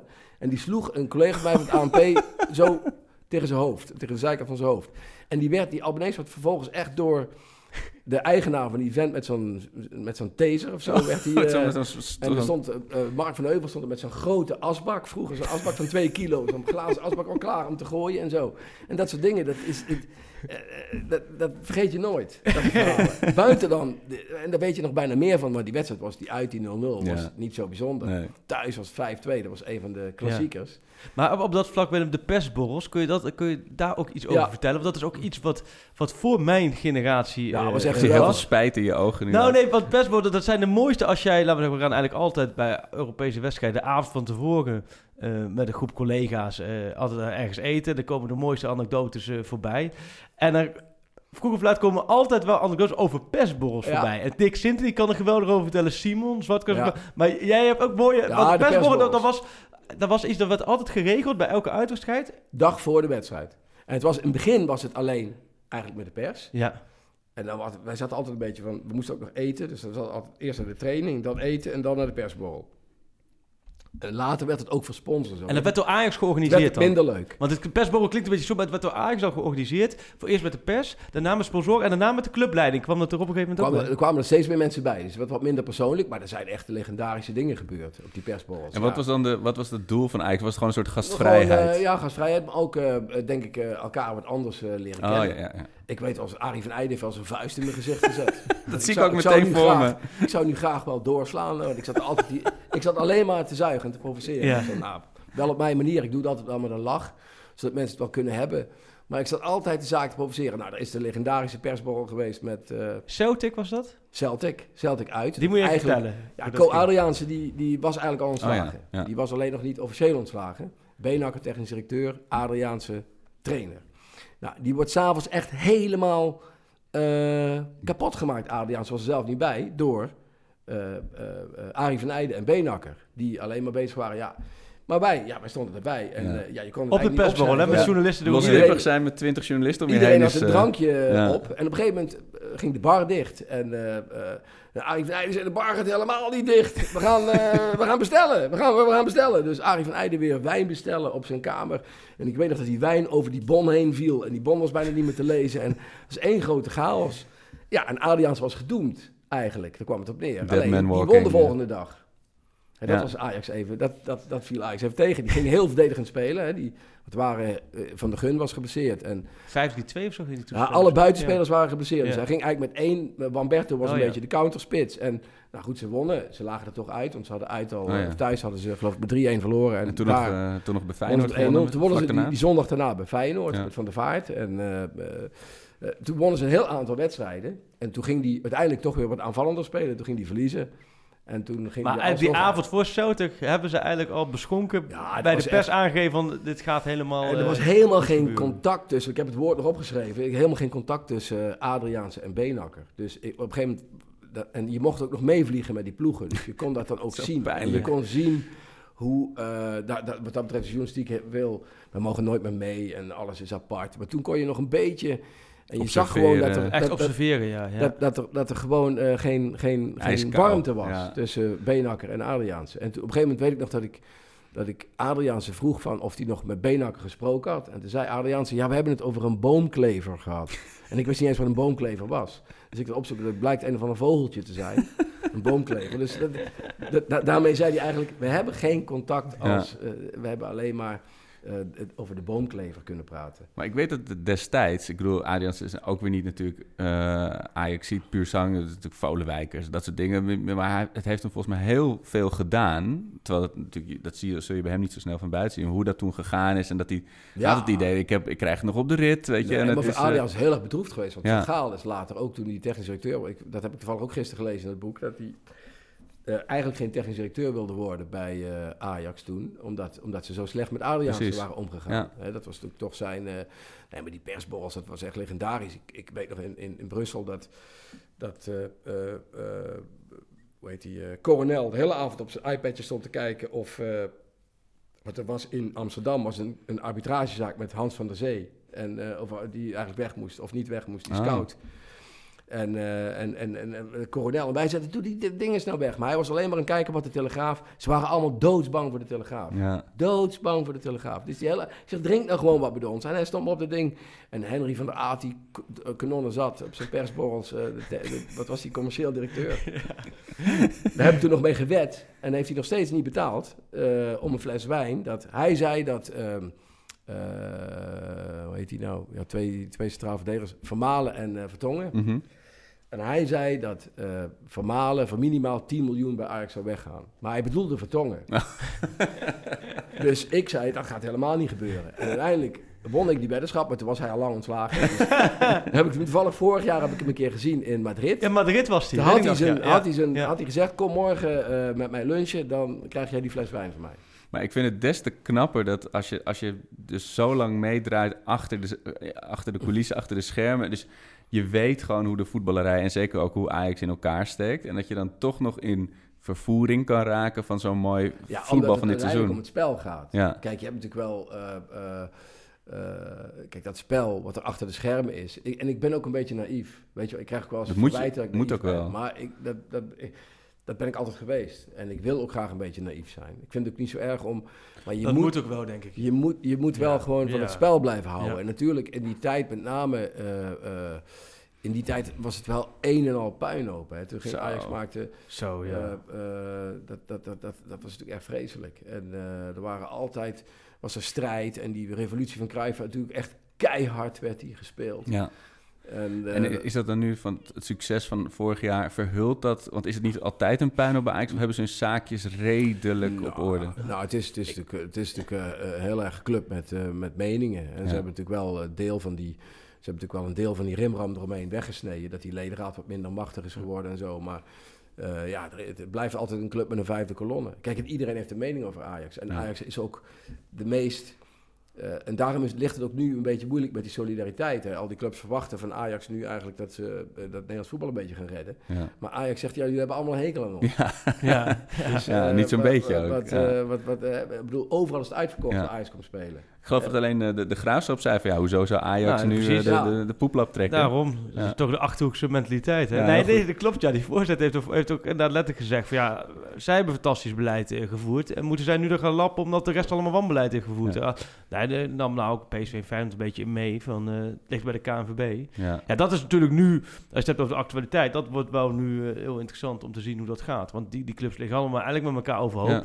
AZ heeft een plan ingediend, maar die willen eigenlijk, dat wordt er weer van Ajax, Ja, die willen Kijk, het geld van Ajax. die willen eigenlijk het geld van Ajax gaan verdelen. Ja, is ook wel makkelijk. Dat ik nu ga bepalen dat ik jouw bankrekeningen ga verdelen. Het is Ja, wel een verschil of je Europa League of... Precies, eh, of Champions League. Dus Ja. zo, werkt, zo werkt het dus ook niet. Dus, dus op dat vlak ligt het uit elkaar. En ehm, nou ja, dat houdt de gemoederen in ieder geval de komende maanden, zonder dat er een bal rolt, nog wel een beetje bezig. En dat nog, gaat wel een tijd duren, ja. ik wil nog even terug op iets wat je eerder zei, Willem, over eh, ehm, eh, dat spelers die voor hun trainer willen, willen werken, willen lopen, die geïnspireerd zijn en blijven door hun trainer. Even terugpakken naar de, naar, de, naar de winterstop dit jaar nog. Het, het voelt als een eeuw geleden, maar het is, Ja. het is toch echt maar drie maanden geleden. Had, je, heb jij, had jij het idee dat dat bij Ajax ook stroef liep? Mm. Dat ze met Ten Hag moeilijk gingen? Ja, Of- ik, ik zit daar niet zo diep in als Freek Nee. en, en Mike, want die zitten daar nog dieper in. Maar eh, ja, ik had gewoon het idee dat ze gewoon eh, ook, ook eh, eh, fysieke... Ze hebben misschien de winterstop wat verkeerde dingen gedaan. Dat zou best kunnen. Dat dat Qatar ook niet zo goed heeft uitgepakt. Maar ik denk ook dat ze... Ze hadden natuurlijk gewoon veel fysieke problemen. Ja, Ten Hag heeft... en, en het blijft een beetje vreemd dat zo'n Neres gewoon... Dat dat elke keer maar uitgesteld wordt. Ja. Dat, dat, dat, die rentree. En... Ehm, eh, ja, het nadeel is, als je weet dat er een hoop spelers weggaan na het seizoen. Ja. En ze hebben natuurlijk van alles geprobeerd om dit seizoen de schade beperkt te houden. Met De Licht en, eh en Schöne en, eh en Frenkie. Nou, hebben ze er geprobeerd de schade weg. Maar je weet eigenlijk van Onana, van Van de Beek. Van, weet je eigenlijk allemaal dat ze weggaan van Ja. Ziyech. Eh, ja, en als het dan even minder gaat, dan ben je misschien niet meer zo bereid. Ja, dat zou voor ons ook gelden. Stel dat ik na volgend jaar naar de NRC ga. Ja. En eh, ik moet nog drie maanden bij de Volkskrant. Als je Ja, eenmaal het besluit hebt nog- genomen. Ja. eh, eh, nou zit dat niet zo heel erg in mijn aard. Maar zou ik dan nog, als de Ja. chef dan belde van... ja, dan had ik misschien ook eerder gezegd van... Bel even die collega. Want dat heb ik ook als, als supporter heel erg. Ik vind het heel erg jammer dat Ziyech weg is, dat Onana weggaat. Maar je merkt dan alles. Ja, het, het heeft ook geen zin om, om te willen dat ze nog langer blijven. Want dat wordt alleen maar... Nee, dat Met chagrijn. Eigenlijk moet het niet. Kijk, het belangrijkste in de sport is gewoon... eh, eh, eh, succesvolle ploegen ver- ver- verversen. Dat Ja. is het, belangrijkste wat er is. En je ziet ook... eh, Ja, en, en, en in het Zie je bij geval van... Barcelona, te lang gewacht. Tuurlijk. Ja. En in het geval van Onana Eh, moet je ook eerlijk zijn, vijf jaar is lang hoor, in de Ja. huidige voetbal. Die is gewoon 2015 binnengelopen, die heeft een geweldige ontwikkeling doorgemaakt. ja. En die is nu eigenlijk in principe op zijn top bij Ajax, 2020. Heeft vijf jaar lang wordt nu gigantische waarde 24. geweest. Kijk, en Ajax heeft het voordeel dat ze echt een goede werk hebben. Dus die moeten ook kunnen zeggen, oké, eh, eh, die Taylor zetten we er straks in. En Ja. die, eh, die, Ja. die zijn misschien nog niet helemaal klaar, maar je moet wel... Ja. Op keepersgebied is dat wel lastig. hè? Keepers is altijd best wel lastig. ja, bij en toch kwam, hebben ze best wel vaak raakgeschoten de laatste tijd. Want, met wat ze halen. Want Sillissen was natuurlijk... Hè, dat is eigenlijk Ja, maar gewoon van, van NEC gestolen natuurlijk. Maar... Ja, jawel, maar goed, dat is wel, dat moet je wel maar doen. Ik heb en niet dat het is wel idee goed dat, uitgepakt. dat, dat keepers bij Ajax... eh, eh, ik weet nog goed dat eh, een paar jaar geleden hadden wij een... mijn zoon, die kan best goed voetballen. Hadden wij een wedstrijd tegen Ajax geregeld. In de zaal. En wij wonnen dik. wij waren één jaar ouder, die jongens van ons. Hè, dus, maar we wonnen geloof ik met 15-4 of zo. Want ik weet nog dat ik terugkwam in die, in die, eh, in die, in die ruimte daar, in die toekomst. Ja. En zegt die man die ons ontvangen had, die zegt... eh, wat was de uitslag? Ik zeg 15-4. Oh, zei hij.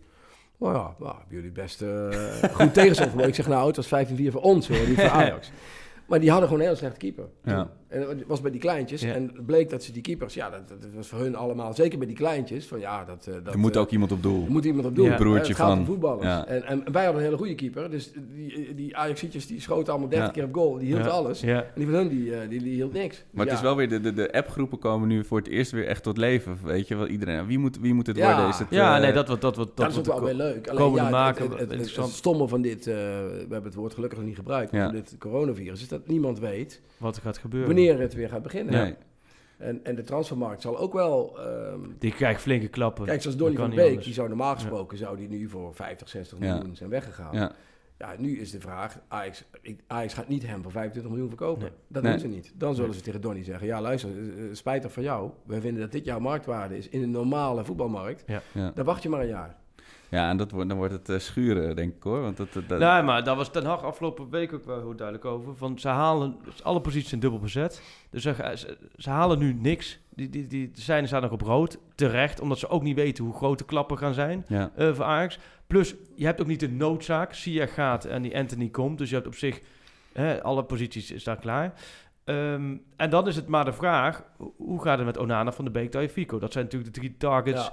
waar men een normale transferzomer ja. waren die drie waarschijnlijk gegaan. En met heel veel geluk of Ajax misschien twee van de drie. Maar de- die waren sowieso weg geweest. En nu weet niemand het. Omdat, A, die landen die belangstelling hebben, die moeten nog hun competitie gaan afmaken. Ja. Dus die, die zijn vooral daar eerst mee bezig. Of dat überhaupt wel afgemaakt kan worden. Dan vervolgens moet die transferperiode, men weet ook niet hoe lang die door gaat lopen. Je weet ook niet wanneer een volgend seizoen start. En ze weten daar de geldstroom ook niet. Nou Dus ja, het hij blijft- wil, wil een speler op dit moment naar Spanje. Ik bedoel, eh, eh, Maar ik denk, dat, ik denk dat dat niet zo... Ik denk dat uh, Tagliafico, Onana en Dortmund van de Beek... Dat, dat Ah, ja, maar die niet- maatschappijen moeten eerst weer een beetje aan het Nee, precies, dat wel. Bedoel, Alleen wel als, als nu Barcelona komt en, en die hebben het bedrag wat Ajax wil, dan is Onana morgen weg. Alleen, dat gaat niet gebeuren, want Barcelona heeft zelf ook financiële problemen. Ja, ja en iedereen heeft... Kijk, bij Ajax ook, ja. je- eh, ik vraag dan ook bij Ajax van, van zo'n loonoffer... wat je toch eigenlijk bijna bij alle Europese topclubs ziet. ja. Dat is hier nog niet gebeurd. Nee. Vind ik wel opvallend. Dus daar zit Met geen name ook omdat je in. in deze, deze discussie... eh, eh, de hele PR-discussie naar de regering ook toe. Kijk, Ajax zal niet bij de minister gaan aankloppen, want die weten toch, ja, eh, eh, het mi- het ministerie gaat niet het salaris van Donny van der Beek aankloppen met 4 miljoen. Dat Nee. zou een beetje raar zijn. Ja. Dat geldt vooral voor de eerste divisie en de, en de, en de rechterkant, de Ja. eredivisie, zal ik maar zeggen. Maar eh, ja, ik vind het toch redelijk opvallend dat in Nederland daar nog niks in gebeurd is. Ja. Hè, want je, je, je, je- ik, weet, ik wil niet zeggen dat het moet, hè, want ik was net een hele discussie op de radio daarover, over loonoffers. Ja, van de ene kant heb je een contract getekend en eh, ja, jij kunt er ook niks aan doen dat die, eh, dat die eh, eh, eh, ziekte is uitgebroken. Ja. Maar ja, je moet wel proberen met z'n allen overeind te blijven. Ja. En dat is best wel Maar een precies. klus. Maar daar zit nu het ook, dat is weer een andere discussie. Het probleem met z'n allen is natuurlijk door de afgelopen weken en maanden is dat zo totaal niet van toepassing op de voetballerij. Waardoor elke beslissing Ja, Ja. valt de boel uit elkaar. Welke beslissing het ook is. Ja. En dat, dat is in het verlengde hiervan ook weer natuurlijk. Ja, maar goed. En, en hoe erg mis je het? Want het is natuurlijk... nou, ik mis gewoon, eh, weet je, ik, ik, ik, ik kom mijn tijd best door. Hè, Ja. Want ik vind, eh, er is nog steeds genoeg te schrijven. En, eh, Maar je mist wel een bepaald ritme toch? Ik Ik, mis- heb wel dat je ik mist mis wel het gevoel eh, van ik mis wedstrijden. voetballen ook zelf. Ja. Niet dat ik zelf nou zoveel voetbalde nog, maar gewoon zaterdagochtends met mijn zoon naar de wedstrijd toe. Oh ja, ja. Eh, daar ben ik eh, eh, zeg maar assistent van de trainer. En eh, dat vind ik echt het leukste wat er is. Je bent een beetje de Van der Lem... eh, Ja, nou goed, hij, wij hebben echt Cookie trainer Nee, met Vorm. hoogste eh, diploma ongeveer heeft hij. En, en, en ik doe nou een beetje de tijd van de wissels bijhouden en de limonade halen en de rust. En ik roep dan af en toe nog wat in de kleedkamer. En eh, eh, daarna ga, ga ik met mijn eigen veteranenteam van Terrasvogels nog voetballen. Als het nog allemaal kalendertechnisch in elkaar past. En dan s'avonds, ja, die laatste zaterdag vond ik echt een geweldige dag. Ja. Eerst met mijn zoon naar de dijk in Amsterdam. Vervolgens eh, eh, moest ik geloof ik in Heemstede. Dan doe ik nog een half uur mee met, met de veteranen. En dan de Heerenveen. Ajax. En daarna Heerenveen Ajax. Ja. Dan heb ik gewoon een dag, dan ben ik gelukkig. ja. Nou ja, dat vind ik een mooie dag. heel herkenbaar. Dus precies inderdaad hetgeen. En, en, en, En, je denkt wel, ik race me gek. Het Ja, is eigenlijk idioot. het is ik idioot. auto en, en... altijd een McDonald's zakje op schoot. ja. Ik denk serieus, maar dat klinkt heel gek. Daar heb ik, maar ik denk echt, als er een Nederlands kampioenschap McDonald's eten op schoot in de auto. Nee, ik, ik kan heel veel dingen niet, hè, dan weet je heel veel dingen niet. Maar dit- dat win ik absoluut. En bij Lemmer, altijd Heerenveen uit, altijd vast. Lemmer eraf, McDonald'sje op schoot. Big Mac minuutje met kroketje, altijd die combinatie. En dan doorgaan. En dan kom je, we zeggen, voor je gevoel uur altijd te laat. thuis. En dan ben, ja, nee, maar die, precies, de eerste paar weekenden denk je dan van, oh ja, oké, dat voelt een beetje onwennig, alsof het interland week, weet ik ja. Maar ik, precies dit gevoel van Willem, dat heb ik de laatste weekenden steeds meer. Dat ik denk, ja, god man, En is zo'n magische zaterdag of zo. Dat, Ja, dat voetbal moet is weer- gewoon... eh, eh, Mijn zoon die zegt ook wel eens, ja, dan rijden we lang, dan rijden we gewoon met de auto, rijden we door het dorp. En dan kijk ik altijd naar een voetbalveld. Ja. Dan Ja. is daar iets... Ja. eh, ja. eh, en dan zegt mijn, mijn oudste zoon, die, is, die vindt voetbal wel leuk, maar niet bijzonder. En die zegt dan, maar jij kijkt altijd naar voetbal. Ik zie je altijd naar voetbal kijken. Ik zeg, ja, maar ik vind dat leuk. Als ik niks te doen zou hebben, zou ik gewoon eh, de hele dag... Niet, niet op televisie, maar gewoon... Langs de reling, langs, gewoon langs een... amateurveld staan. Ja. Om gewoon te kijken naar. En, en, en ja, soms valt dat heel erg tegen, want met name oudere jeugd vind ik tegenwoordig heel erg ontechnisch. En, eh, Oh, wel. Ja, die zijn heel erg gegroeid. Hè. Eh, eh, tegenwoordig zijn jongens veel langer dan, dan Ja. wij vroeger. Dus je ziet heel vaak bij B- en A-jeugd. Die jongens weten bijna niet meer hoe ze in hun lichaam zitten. Ze zijn allemaal 1,90 meter en een beetje kromme rug. En Allemaal dan- Matthijs de Lichten. eh, en, dan, en, dan, en dan voetballen, dat valt er dan niet meer. En dat is al heel fysiek, allemaal slidings en rennen. En, eh, dus ik vind het niet meer zo heel erg leuk. Maar als het echt op niveau wordt gespeeld, zoals bij, bij Ajax of zo, bij, ja, het is gewoon leuk om naar te kijken. En, en, en, en gewoon naar een wedstrijd gaan en ouwehoeren met Ja. de collega's. En eh, een stukje tikken en ja, schrijven is Want mijn gewoon- laatste wedstrijd zat hij als mascotte van Heerenveen. Hè? Met, die, Ja. met, die, dat, dat anekdote van vorige Ja, week. is daar heb ik snel een foto van kunnen. Maar dat was ook weer mijn laatste indruk van een betaald voetbalwedstrijd. één coronanest. Dus Als die, man, als die man corona had gehad, dan was hij zeker besmet. Dat is onwonder dat ik daar nog gewoon... eh, Hey, en jij, Arco, hoe gaat bij jou de ontwenningsverschijnselen? Ja, ik, eh, kijk, ik heb natuurlijk nu niet wat jullie hebben, die beleving van, van het eigen voetbal, weet je. En dat, dat Ja. mis ik inderdaad wel nu met, nu ook, ik ben een, de, de definitie van een mooi weervoetballer, weet je. Ik was altijd heel chagrijnig als ik met ijs, ijsbenen in Almere met eh, horizontale natte sneeuw stond. Maar ik ben zelf gestopt met voetbal en mijn kinderen zijn nog niet oud genoeg om, eh, om te voetballen. Ik hoop maar dat ze het leuk gaan vinden. Maar eh, inderdaad, als ik dan eh, een rondje hardloop eh, door Amsterdam-Noord... en dan kom ik langs de velden van de Volenwijkers... en dat, dat ligt ook aan, aan het water, weet je. Bij, bij een molen, god weet het, weet je. dat- dat- maar het, is, het is zo'n mooie setting. En dan gaat, het, dan gaat het zelfs bij mij kriebelen, inderdaad. Ja. En de wedstrijden van Ajax? Ja, ik moet zeggen, dat, dat, dat staat zo ver van me af. Eh, ik heb nog wel, ik heb het misschien meer met af en toe dan op, op zondag. Of ja, die wedstrijden zijn heel gespreid nu. Dan zegt iemand, nou, anders hadden we nu Willem 2 uit. En dan voel ik nog ergens een soort Ja. oprisping van. Dus dan kan ik wel de spanning ophalen van, oh, weet je, hoeveel zouden we dan nu achter, voor, gelijk hebben gestaan. En dan ga ik zelfs nog opzoeken wat AZ nu had ge- gespeeld kunnen hebben, weet je wel. Maar het is, het is allemaal zo, zo ver van me af wat dat Ja. betreft. En ik kan me ook nog helemaal niet voorstellen hoe het is dat het weer gaat beginnen. Want hebben jullie dan, als, als je hoort van Duitsland gaat wellicht weer open of, eh, of Engeland... Portugal binnenkort. Gaat, het, gaat het dan kriebelen van, oh, er wordt, Nou ja, gaat een ik bal vind wel rollen? Dat, eh, dat, dat, met name toen Overmars dat zei, van we moeten stoppen, dat vond ik echt heel verbarig. Weet je, ik heb met Maaike ook wel, eh, met Mike voorbij ook wel heel veel discussies over gehad. En die zei dan weer, maar ja, jij schrijft het boek over Michael van Praag. Dus jij bent voor de UEFA. Ja, ik zeg, Michael, kom je daar nou bij? Dat hebben ze ook bij Studio bij eh Derks en zo lopen. Bij Valentijn ook wel lopen roepen allemaal. Ik heb het allemaal niet, niet zo gezien, maar dat heb ik dan wel gehoord later. Heb ik hem ook van geappt. Ik zeg, wat is het voor onzin? Ik vind gewoon dat je moet vechten voor je bedrijfstak. Dus je bent kapper, dan hoop jij... Mijn vrouw is schoonheidsspecialiste. Nou, die is echt buitengewoon bedroefd dat ze niet kan werken. Ja, En elke dag zit hij te kijken van...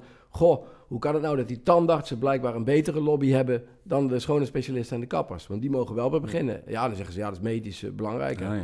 Eh, maar de kappers en de schoonheidsspecialisten... die mogen allemaal nog niet beginnen. Die is gewoon heel erg bedroefd eh, daarom.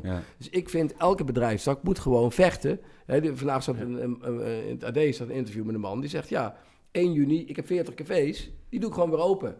Dan we eens kijken wat er gebeurt met die overheid. Ja, ik keur dat niet goed wat die man doet... maar die, die strijdt wel voor zijn nering. Die heeft geen geld meer straks. Ja. En dat voetbal, eh, eh, door dat Overmars toen zei, vond ik gewoon veel te vroeg. Je moet gewoon wachten. En ik denk nog steeds, dat half juni, dus dat is nog steeds een eh, anderhalve maand, dat er dan best wel weer wat had gekund. Ik begrijp wel dat als er drie maanden niks geweest is, dat het heel moeilijk voor spelers is om weer. Maar ik denk dat half juni, eh, eh, als je kan beginnen. En ik snap nu achteraf wel dat ze Nederland gestopt zijn. Maar ik snap ook heel goed dat landen zeggen: ik probeer tot het laatste moment gewoon. Ook omdat er dan weer wat is voor de mensen. Hè, er is, wij zijn een verwend volk. Hè, wij zijn gewend dat we drie keer in een jaar op vakantie gaan. We hebben een auto en eh, we kopen een nieuwe fiets en we kopen dit. En er is nu eigenlijk helemaal niks meer. En het is, ik Maar je zegt, je zegt Overmars, maar onderschat ik dan hoeveel macht hij heeft? Want het is toch niet Overmars die bepaalt of de Nou competitie stopt? Die trok wel, die trok wel eh, eh, de hele de solidariteit daarmee in twijfel. Die zei wel, van, daardoor ontstond er wel veel meer discussie. Hè, eh, men had min of meer gezegd, we gaan met één mond spreken. Nou ja, als Overmars van de grootste club in Nederland, de technisch, technische man... die eigenlijk nooit iets zegt over eh, eh, ethische Beleid, dingen... ja. Hè, eh, alleen, alleen maar over spelers... die gaat dan opeens zeggen van... we moeten maar stoppen, want het is een eh, grote pandemie. Dat had ik niet van hem verwacht. Nou ja, daar gaat AZ mee. Terwijl op de achtergrond meespeelt dat ze het dakje voor een stadion moeten bouwen. Dat speelt natuurlijk gewoon mee. En dat zeggen ze dan niet openlijk. Nee, ze zeggen gewoon, we willen stoppen. Nou, die willen, ze, ze hebben, eh, eh, eh, ik heb al die interviews teruggekeken van, uh, van Eenhoorn. Van, het dak moet erop deze zomer. Nou, PSV, dat snapte ik dan nog een beetje beter. Die zaten dan in dat, eh, meer in, in het Brabant. gebied. Oh, ja. Nou ja, dit is natuurlijk hele... Precies. en tegelijkertijd gebeurde er ook dan niks vanuit de KNVB met enigszins leiderschap Nee, om dat in banen te leiden. Of, of om... Ja, iedereen riep maar wat. En Ja. ik vond het jammer, want ik denk nog steeds dat je half juni, al is het zonder publiek, dat je dan gewoon... Misschien had je het niet uit kunnen spelen, maar dan had je een noodplan kunnen formeren. Had je kunnen zeggen, oké, dan spelen we in juni die bekerfinale. Dan spelen we, eh, eh, eh, of voor mij doen we dan een competitie organiseren tussen de Graafschap, eh eh, ADO, Cambuur, RKC, ADO en ja. RKC. Dat we zeggen, we spelen gewoon... We hebben ja vier- speelt de play-offs op basis wat je... Ja, precies. we, of- spelen, of- of we, spelen, we laten die gewoon Ja. allemaal tegen elkaar spelen. En wie in die halve competitie bovenaan eindigt. Maar er is, vind ik, zo weinig creativiteit. Hè, waarom ga je niet zeggen van... Oké, er is een land wat wel, eh, waar je wel mag voetballen. Duitsland of zo. Dan Ja. huren we daar een stadion en dan spelen we daar de bekerfinale. Ja, Nee, ik het is alleen dat, je, dat je heel snel... Kijk, bijvoorbeeld Onana heeft corona gekregen, weet je. En die, heeft, die is dan niet heel ziek, maar hij is wel... Ja, mag niet spelen Ja. dan natuurlijk. Ja. Ik bedoel, dan, dan Nee, krijg je het- een hele scheve... Het is ook dat lastig. En, en, en wat, Nee, dat- wat wel lastig was in die tijd, is dat de naam van het voetbal, omdat de KNVB er een zootje van heeft gemaakt en de ECV en de club zelf natuurlijk ook, de naam van het voetbal stond natuurlijk heel laag. Ja, Die- En, en, en en zijn ze zelf schuld. Het is eigenlijk schoot. En da- daardoor werd Gelderlander ook schuld. ook. Kan dan ook. Kut kan. Nee, maar daardoor was heel, was dat natuurlijk, dat was ook in die tijd natuurlijk het, het sentiment, het keerde zich helemaal tegen het voetbal, omdat het voetbal zelf veel te veel ehm Ja, pretenties. gestimuleerd was. Ja, precies. En En, zichzelf en- boven het moeilijke vind ik alleen van de herstart vind ik maar één ding echt moeilijk. En dat is met dat testen. Ja. Ik bedoel, Ja. als er te weinig testen Ja. zijn voor Ja. de zorg en zo, dan Dan moet je dan weer kijken. Maar om- ik lees bijvoorbeeld het plan van Oostenrijk. Daar, daar eh, gaan ze gewoon weer beginnen. Willen ze weer beginnen. Maar dan testen ze die spelers. Maar als er dan eentje corona heeft, gaan ze niet zeggen dat het hele team moet eruit. Want dan Nee. kun je natuurlijk stoppen met de Ja. competitie. Dan zeggen ze gewoon alleen die ene moet eruit. Ja. Nou, en de week daarna, als ze weer moeten spelen, testen we weer. En als dan blijkt dat niemand verder aangesloten spelen ze gewoon verder. Dus ja, kijk, ook die spelers die van de VVCS die allemaal zeggen... ja, maar, maar we vinden het allemaal niet veilig. En mensen ook in het onderwijs. Ja, op een gegeven moment moet je wel... Je moet wel die maatschappij weer een beetje opstarten. Mm. Als nu straks alle onderwijzers gaan zeggen... ja, maar misschien komt er nog één... ja, dan kunnen we net zo goed stoppen. Dan, Ja. kunnen we overal, dan trekken we overal de stekker uit. Ja, want dan- dat, dat is wel hetgene waar ik, ja, ik wil niet doemdenken, want ik kijk, al, kijk alles zo positief mogelijk. Maar men gaat natuurlijk wel op een gegeven moment van de tweede golf uit. Dan zegt men, gisteren hoor je dan van alles van, ja, dat zou dan in het najaar kunnen zijn. Dan denk ik, oh god. Als Ja. we niet straks dat er vanaf september eindelijk de boel een ja, beetje daar kun je wel op begint. rekenen, ja. Wedstrijden, pff. Want dat er ook wel omheen. Kijk, nu wordt, gaat het natuurlijk alles een beetje versoepeld worden. Maar er kan misschien ook een moment... Maar dat er wordt, geen, er wordt, wordt niet, voorlopig niet gevoetbald met het publiek. Verschrift. Nee, het publiek doet echt lang. Ja. maar Dat- maar dat, gaat weet iedereen. Maar ik, dat- ik dat denk dat echt hoop geld kosten. Ik denk dat dat ook wel een beetje Ja. bij de nieuwe samenleving gaat ja, maar passen. ja, van oh, ja, of je moet de samenleving, of je moet gewoon zeggen, ja, je moet als samenleving op een gegeven moment zeggen, willen we dit? Ja. Willen we dus eh, nergens meer naartoe? Ja. Eh, willen we nooit meer naar een festival? Willen we, of nemen Mhm. we een bepaald risico? Ja. Laten we nog heel even, want ik, eh, nog even een paar dingen terughalen uit jouw roemruchte eh, Ajax eh, voetbalvolgcarrière. Je had het net al over, je was in Milaan, de, de, de, de noodlottige wedstrijd onder Koeman. Ja, daarna volgen natuurlijk weer wat, wat, wat magere jaren met de Katen en, en Van Basten. Ja. De, de Passane jaren, zal ik maar zeggen. Nou ja, vaak uitgeschakeld in de voorronde. Hè. Kopenhagen weet ik Och. nog wel. En Slavia Praag ben ik toen nog Och. geweest. En Zo, ze hebben een rijtje gehad, hè? ja... Maar eh, toen, wat, wat je zegt, je houdt van, van, van lyrisch en, en recenseren van, van, van ja, eh, hoge kwaliteit dingen. Maar dat was toen wel ver ja, te zoeken. denk Ook, ik. ook veel, eh, heel, heel, was ik ook heel kritisch. Ja. Ik ben ook heel kritisch als het slecht is. En zo'n speler als... Ik, heb, ik weet nog dat ik Frank de Boer een keer gevraagd heb. Toen werden ze uitgeschakeld in de voorronde door... Ik dacht Rapid Wien. Ik weet het niet meer zeker. Rapid Wien of. Austria Wien. Ja. Een van die twee clubs uit... eh, dat ik hem gevraagd heb, maar waarom denken jullie nou dat je met een veredeld jeugdteam Ja. de Champions League Dat was halen? meer Hoe- dan terecht tegen Gappie team was Hoe dat. kan Ja. dat nou eigenlijk? Toen Sinkgraven ging Ja, toen pingelen voor de- Toen, toen Oh, zei, ja. toen zei Frank de Boer, zei, eh, ja, ik denk dat we ons er inderdaad in vergissen. En toen hebben ze Ja. later ook dat beleid, mede omdat, Ja. omdat Bergkamp wegging en Frank de Boer zelf wegging, hebben ze dat beleid aan. Dat heeft Overmars natuurlijk wel goed gedaan. Ja. Misschien slaan ze een beetje door in het aankopen, maar eh, ja, je kunt geen Europese top spelen zon, met alleen jeugd. Dat kan gewoon niet. Dat bestaat Ja. niet. Er is nog nooit een team geweest in de geschiedenis van voetbal die alleen met jongere spelers een cup won. Nou, ik zag wel, met, toen, dus ook weer toen ik die finale terugkeek, hoe jong dat... Ik, je had natuurlijk Ja. essentieel had je Rijkaard, die eh, senior Ah, was. blind, maar je ook, Ja, ja. die jongens van de Boer waren ook, eh, denk ik, 25 toen. Ja, maar toch, bijvoorbeeld Overmars en David, die waren allemaal piepjong. Ik bedoel, niet om je tegen te spreken, maar meer van... Ik zag hoe jong dat team nog was, weet je ja, wel. maar Davids was, ook, Davids was natuurlijk wel in 92 al in de ploeg gekomen. hè? ja. Dus die was wel al drie jaar, was die echt, eh, dat hij alle topwedstrijden speelde. En met jong bedoel ik iemand, niet zozeer qua leeftijd, maar iemand die nog nooit wedstrijden op ja, niveau geen meters heeft. gemaakt en dat Kijk, kan. De Licht is ook nog jong, maar Ja. dat is natuurlijk wel een, eh, een, een gelouterde speler. Ja. Dus het gaat meer om, om kilometers maken, Ja. zou ik maar zeggen. Ja, en ik denk ook dat heel veel spelers die nu... Die en in de spelers... Eh, Liedmanen was, al wat, wa- was al wat ouder, in 95. Die was Ja. ook niet, het waren allemaal Ronald de Boer. Ja. Eh, hoe heet die? ja, er waren toch redelijk... Ja, met name Blind en, en Rijkaard. Daar stond gewoon een blok. Ja, Ja. Dat, da- daar, daar ging, dat waren de mannen. ja. En eh, ja, goed, weet je, eh, in die tijd van Frank de Boer en zo was het altijd zo, zo naïef. En Frank die dacht, eh, en dat vond ik heel lief van hem verder, daar ging het niet om, dat hij dat met die eigen jeugd wel kon. Ja. En die had ook nog pech dat die eigen jeugd niet zo heel erg goed was in die tijd. Hè? Die heeft toch met Ebesilio en zo. Ja, ja, Ja, ja, ja, geworden. Belize, ja. Dus die heeft het super knap gedaan. Alleen, op een gegeven moment was het voetbal echt niet meer om aan te zien. Nee, Hè, dat was e- daar heb ik ook echt heel kritisch over geschreven. Je viel echt totaal in slaap. ja. Terwijl je bij Ajax juist hoopt dat je wat ziet. Er moet iets gebeuren. En je ja. zat daar gewoon Ajax VVV te kijken. En dacht je, jezus, was ik maar, eh, was, was ik maar dood of zo? Ja. Ja, ja, ja. ja, ja, je hebt zoveel... Ja. Daar is een Geelburger Challenge ook wat voortgekomen natuurlijk. Dat klopt. Maar dat was inderdaad toen, had toen de slogan van de club kunnen zijn. Ajax, dubbele punt, was ik maar dood. Ja, dat Maar, is eh, vreselijk voetbal. En, en die, maar die jaren waar ik net. Weet je, wat voor spelers eh, jou als, als recensent... Ik zie de hele tijd die, die, die Pixar-film Ratatouille voor me. Die man die, man die dan naar het resta- restaurant komt. Ja, dat Wie is kan jou nou- wel een beetje zo, ja. ja Wie zo kan jou nou bekoren? Had je bijvoorbeeld Slatan of zo? Had je daar iets mee? Vond ik wel geweldig. Maar ik weet bijvoorbeeld, dat ik bijvoorbeeld met Henk Hoytink van Trouw... eh, nu zie ik hem niet zitten nou op de eindredactie... maar eh, waar ik altijd heel erg mee bevriend ben geweest... eh, die kijkt totaal anders tegen voetbal aan dan ik. Hè, bij mij is alles romantiek. Mhm. En bij hem is alles eh, eh, ja, de controlerende middenvelder, de Galacek van deze wereld. Zonder die mensen kom, Ja. kom je niet. En die vond Slatan helemaal niks. Terwijl Ja. ik Slatan vanaf dag Ja. één, ik weet nog tegen AC Milan in de, eh, in de oefenwedstrijd in de arena, zo'n zo'n zo'n eh, akka die die maakte bij de achterlijn. Nou, toen was ik meteen van geweldig. Alleen hij Dan ga je wel even rechtop het zitten. eerste jaar niet echt laten zien. nee. Hè, heeft hij veel te, veel, veel te weinig uit zijn kwaliteiten gehaald. Maar dan zag je wel meteen geweldige voetballen. Ja. Dat soort spelers, daar, daar ga je voor naar het stadion. Ja, En die laatste goal tegen NAC, die, Ja. die, die solo, daar was ik ook erbij. En daarna hebben we even met hem gesproken over die goal. ja, Ja, zo'n goal kun je een heel verhaal over schrijven. Als je zo'n goal ziet op het veld, ja. hoef je als journalist ook helemaal eigenlijk niemand te spreken. Nee. Dan kun je gewoon eh, eh, over schrijven. En dat vind ik ook mooi, dat je zonder iemand... En dat, dat zie ik wel als een sterk punt van mezelf. Ik hoef niet per se iemand te spreken om een verhaal te kunnen maken. Ik kan het gewoon vanuit mijn creativiteit en mijn fantasie...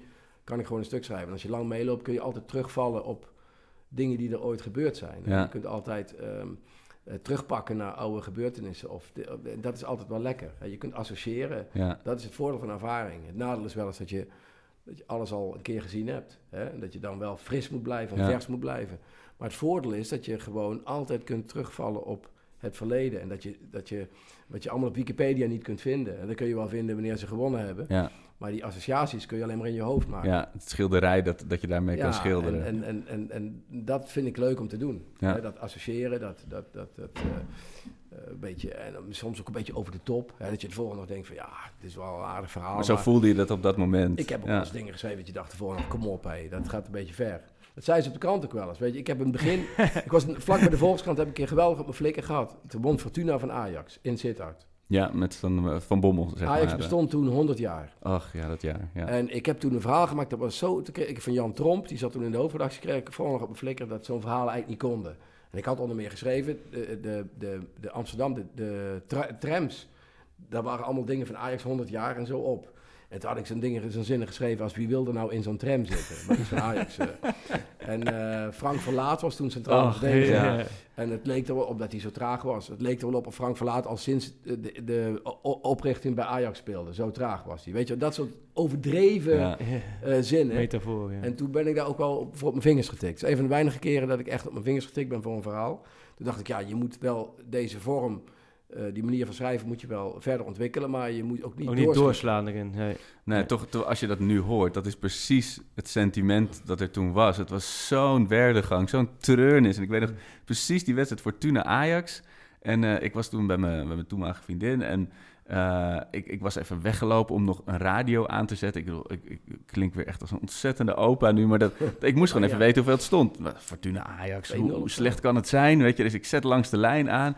En je hoort altijd, dat is natuurlijk als supporter, je weet dat het een uitwedstrijd is. En als ze schakelen naar de wedstrijd en je hoort gejuich, dat is probleem. Dan ben je niet blij. En ik zet hem aan en ik zeg, en we gaan nu naar Sittard. Ah, oh, nee, maar dat, dat moet dan de, de 1-3 zijn of, of de 1-2 of misschien de 1-1. Dus de 2-0, Ja, nee, niet tegen Fortuna. En eh, mijn vriend- toenmalige vriendin wist ook niet waar ik heen was. Dus ik waar was je nou? En, en ik, kwam, ik ging naar boven, ik liep naar zolder, helemaal oké. en ik kwam echt met zo'n bak te- terug naar beneden. Ik zei, we gaan toch niet verliezen van Fortuna? En twee Fortuna- keer dat jaar. Hè? Dus Ja. één seizoen geweest dat Fortuna twee keer van Ajax In de arena toen kwam met, de, alleen de eh, bekerfinale in Van- 1999. Oh ja. Die won Ajax weer, maar in de competitie won Fortuna twee keer van Ajax. Ja. Scoorde in die eh bekerfinale. Ja. Twee keer. Ja. Dus ja, dat, dat, dat, eh, dat, eh, weet je, dat, dat zijn die tijden geweest dan die het veel minder... En dat was ook wel mooi om te schrijven. Toen kreeg je later weer het rapport Coronel en dit kreeg je. En ze gingen loeken, gingen ze halen voor veel te veel Ja. geld. En dat, dus je, je, er is, kijk, het leuke is van Ajax... Er is is altijd altijd iets te doen. En dat wordt ook wel... Kijk, wij in de krant, dan zeggen ze... Ja, jullie hebben te veel Ajax. Maar Ajax is de club in Nederland die de standaard is. Ja. En, en eh, ik heb vorig jaar ook, ja, weet je, hadden we een quiz gemaakt op het einde van het jaar. En dan hadden we een aantal boeken, eh, een boek van mezelf en nog een boekje. En, maar er waren een paar boeken van Auke Kok, hadden we er ook bij. Dus ik had al die uitgeverijen aangeschreven. Dan kun je een paar boeken beschikbaar stellen. Ja, ehm, krijg ik allemaal briefjes van mensen. "Wa- Waarom zit daar geen boek van Feyenoord bij? Ik zeg, ik ben alle, ik zeg, ik ben alle uitgeverijen langs geweest. Ja. Maar er heeft niemand de boeken van Feyenoord uitgegeven. Anders had ik het er graag bij gezet. Ja. Er is niks gebeurd bij Feyenoord vorig jaar. Ja, en dat, dat is een beetje het... eh, je, je, je- kijkt waar het gebeurt. En het is vaak bij Ajax. Die hebben de jeugdopleiding, die hebben het geld. Die De hebben, raad van eh, commissarissen en ja, achter gekonkel. Er is gekonkel. Ja. En, en, ze, en ze spelen eh, een voetbal waar toch Nederland graag naar kijkt. Ja. Hè, als je gewoon een beetje neutraal durft te zijn. Ja. Ik moet zo, eh, ik moet zo weer, eh, weer weg, man. hè. Maar Ja. je- heb, jij- heb jij nog dingen die je sowieso... Had ik nog eens Eh, opgeschreven. met ons wilt delen? Vertellen. Nou ja, Het huiswerk gedaan, ja. eh, ik denk dat ik alles wel een beetje voorbij is gekomen, toch? Nog even, nog even naar de verhaal, actualiteit. Dus Onana gaat inderdaad. Jullie waren erbij toen hij dat mompelde. Eh, even los van wanneer en met de geldstromen. En eh, wie, moet, eh, wie, wie moet er op doel bij Ajax? Bij ons, het is Oeh. natuurlijk een... eh, Oh, het ik is zo'n een keeperscanner. Ehm die scherpe schijnt al intern al, al min of meer... eh, Ik zou, ja, ik, ik, ik heb van die Bizot vond ik dit jaar wel echt goed. maar die, die is dus ook... Ik dacht ook van, nou, je wil Los van dat het allemaal lukt hoor. Want AZ gaat natuurlijk zouden wat Ajax doet met Onana Hij heeft boven. net zijn contract AZ verlengd, ook niet, ja. ja. Ze zouden maar- gewoon Sillissen kunnen terughalen. Ja, dat is natuurlijk ook een beetje de vraag. Want die, die is gepasseerd nu door die de nou- ja. Maar Silas is nu ja. 34, denk ik. Nee, nee, ik Nee, denk- jongen. eh, Jonger. Ik denk Want- 31 of zo. Want dan is hij Ja. net zo oud als Bizot. Ik dacht dat die... Oké. Dus is die, nee, sorry, die is 29, maar ik dacht dus... Nou, dat is, Oh, jij dat is is zo goed in die leeftijden. Ehm ja, wie zei het? is heel lastig. Eh, ik weet ook dat het toen, toen ze die, Van eh, Leer haalden een paar jaar geleden, dat iedereen nadat het jaar Roda dacht van, oh, Ja. Van Leer, als de- die kan dezelfde route als uh. Sillissen afleggen. Ja. maar een miljoen voor betaald, nou, dat valt me mee. Nou ja, Van Leer is nu 28ste keeper, dus dat, je kunt, het is heel lastig. Maar wel wat, wat Willem ook zegt. Ik bedoel, bij Ajax...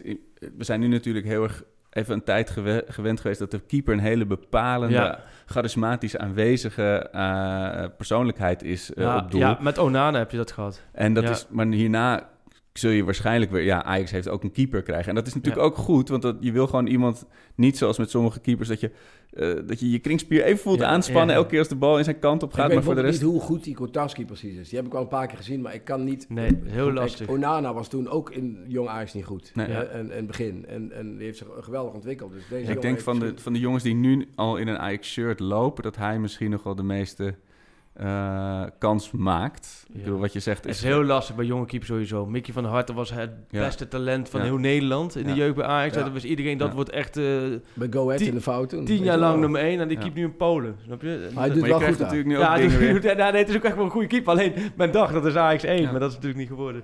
Maar het is zo'n zo'n roulette, want het is inderdaad zoals Sillissen... Ja, die moet natuurlijk niet op de bank gaan zitten nog een keer als hij het EK volgend jaar wil spelen. Ja, en Dus- wil die terugkomen, dan weet je natuurlijk ook niet. Nee, want dan krijg je, je krijgt dan ook een beetje van... Hoi, welkom terug, hoe was het op de bank in Spanje, weet je wel? Dus dat, dat, dat is ook weer niet... Nou, moeilijk. Maar eh, Willem, Willem, bedankt. heel erg bedankt Ja, voor je graag gedaan. Nou ja, eh, de, de kat en de deel 2 Willem Ik Vissers had, komen. eh, nog, Ongetwijfeld. onge- ik had nog een ongelooflijk veel anekdotes op Nou, die gaan, we, die gaan we voor de we volgende keer, want dat, dat, dat- dat houden we warm. We, we hebben nog een, maandje of vier door te komen, voordat, voordat überhaupt weer door een Ajax tegen een bal wordt getrapt in een wedstrijd. Eh, maar heel leuk dat je er was, Willem. Ja, Ja, ja, mooie, bedankt. bedankt voor het leuke gesprek. En eh, we hopen maar dat het voetbal weer eh, een beetje wedergeboren zal zijn. Hè? Binnenkort. Nou, dat zijn mooie laatste woorden. Op de wedergeboorte. geld, dat is je ware, rood en wit wordt kampioen. Ajax is Ajax, and what does that mean? Then we are, then we are the best one.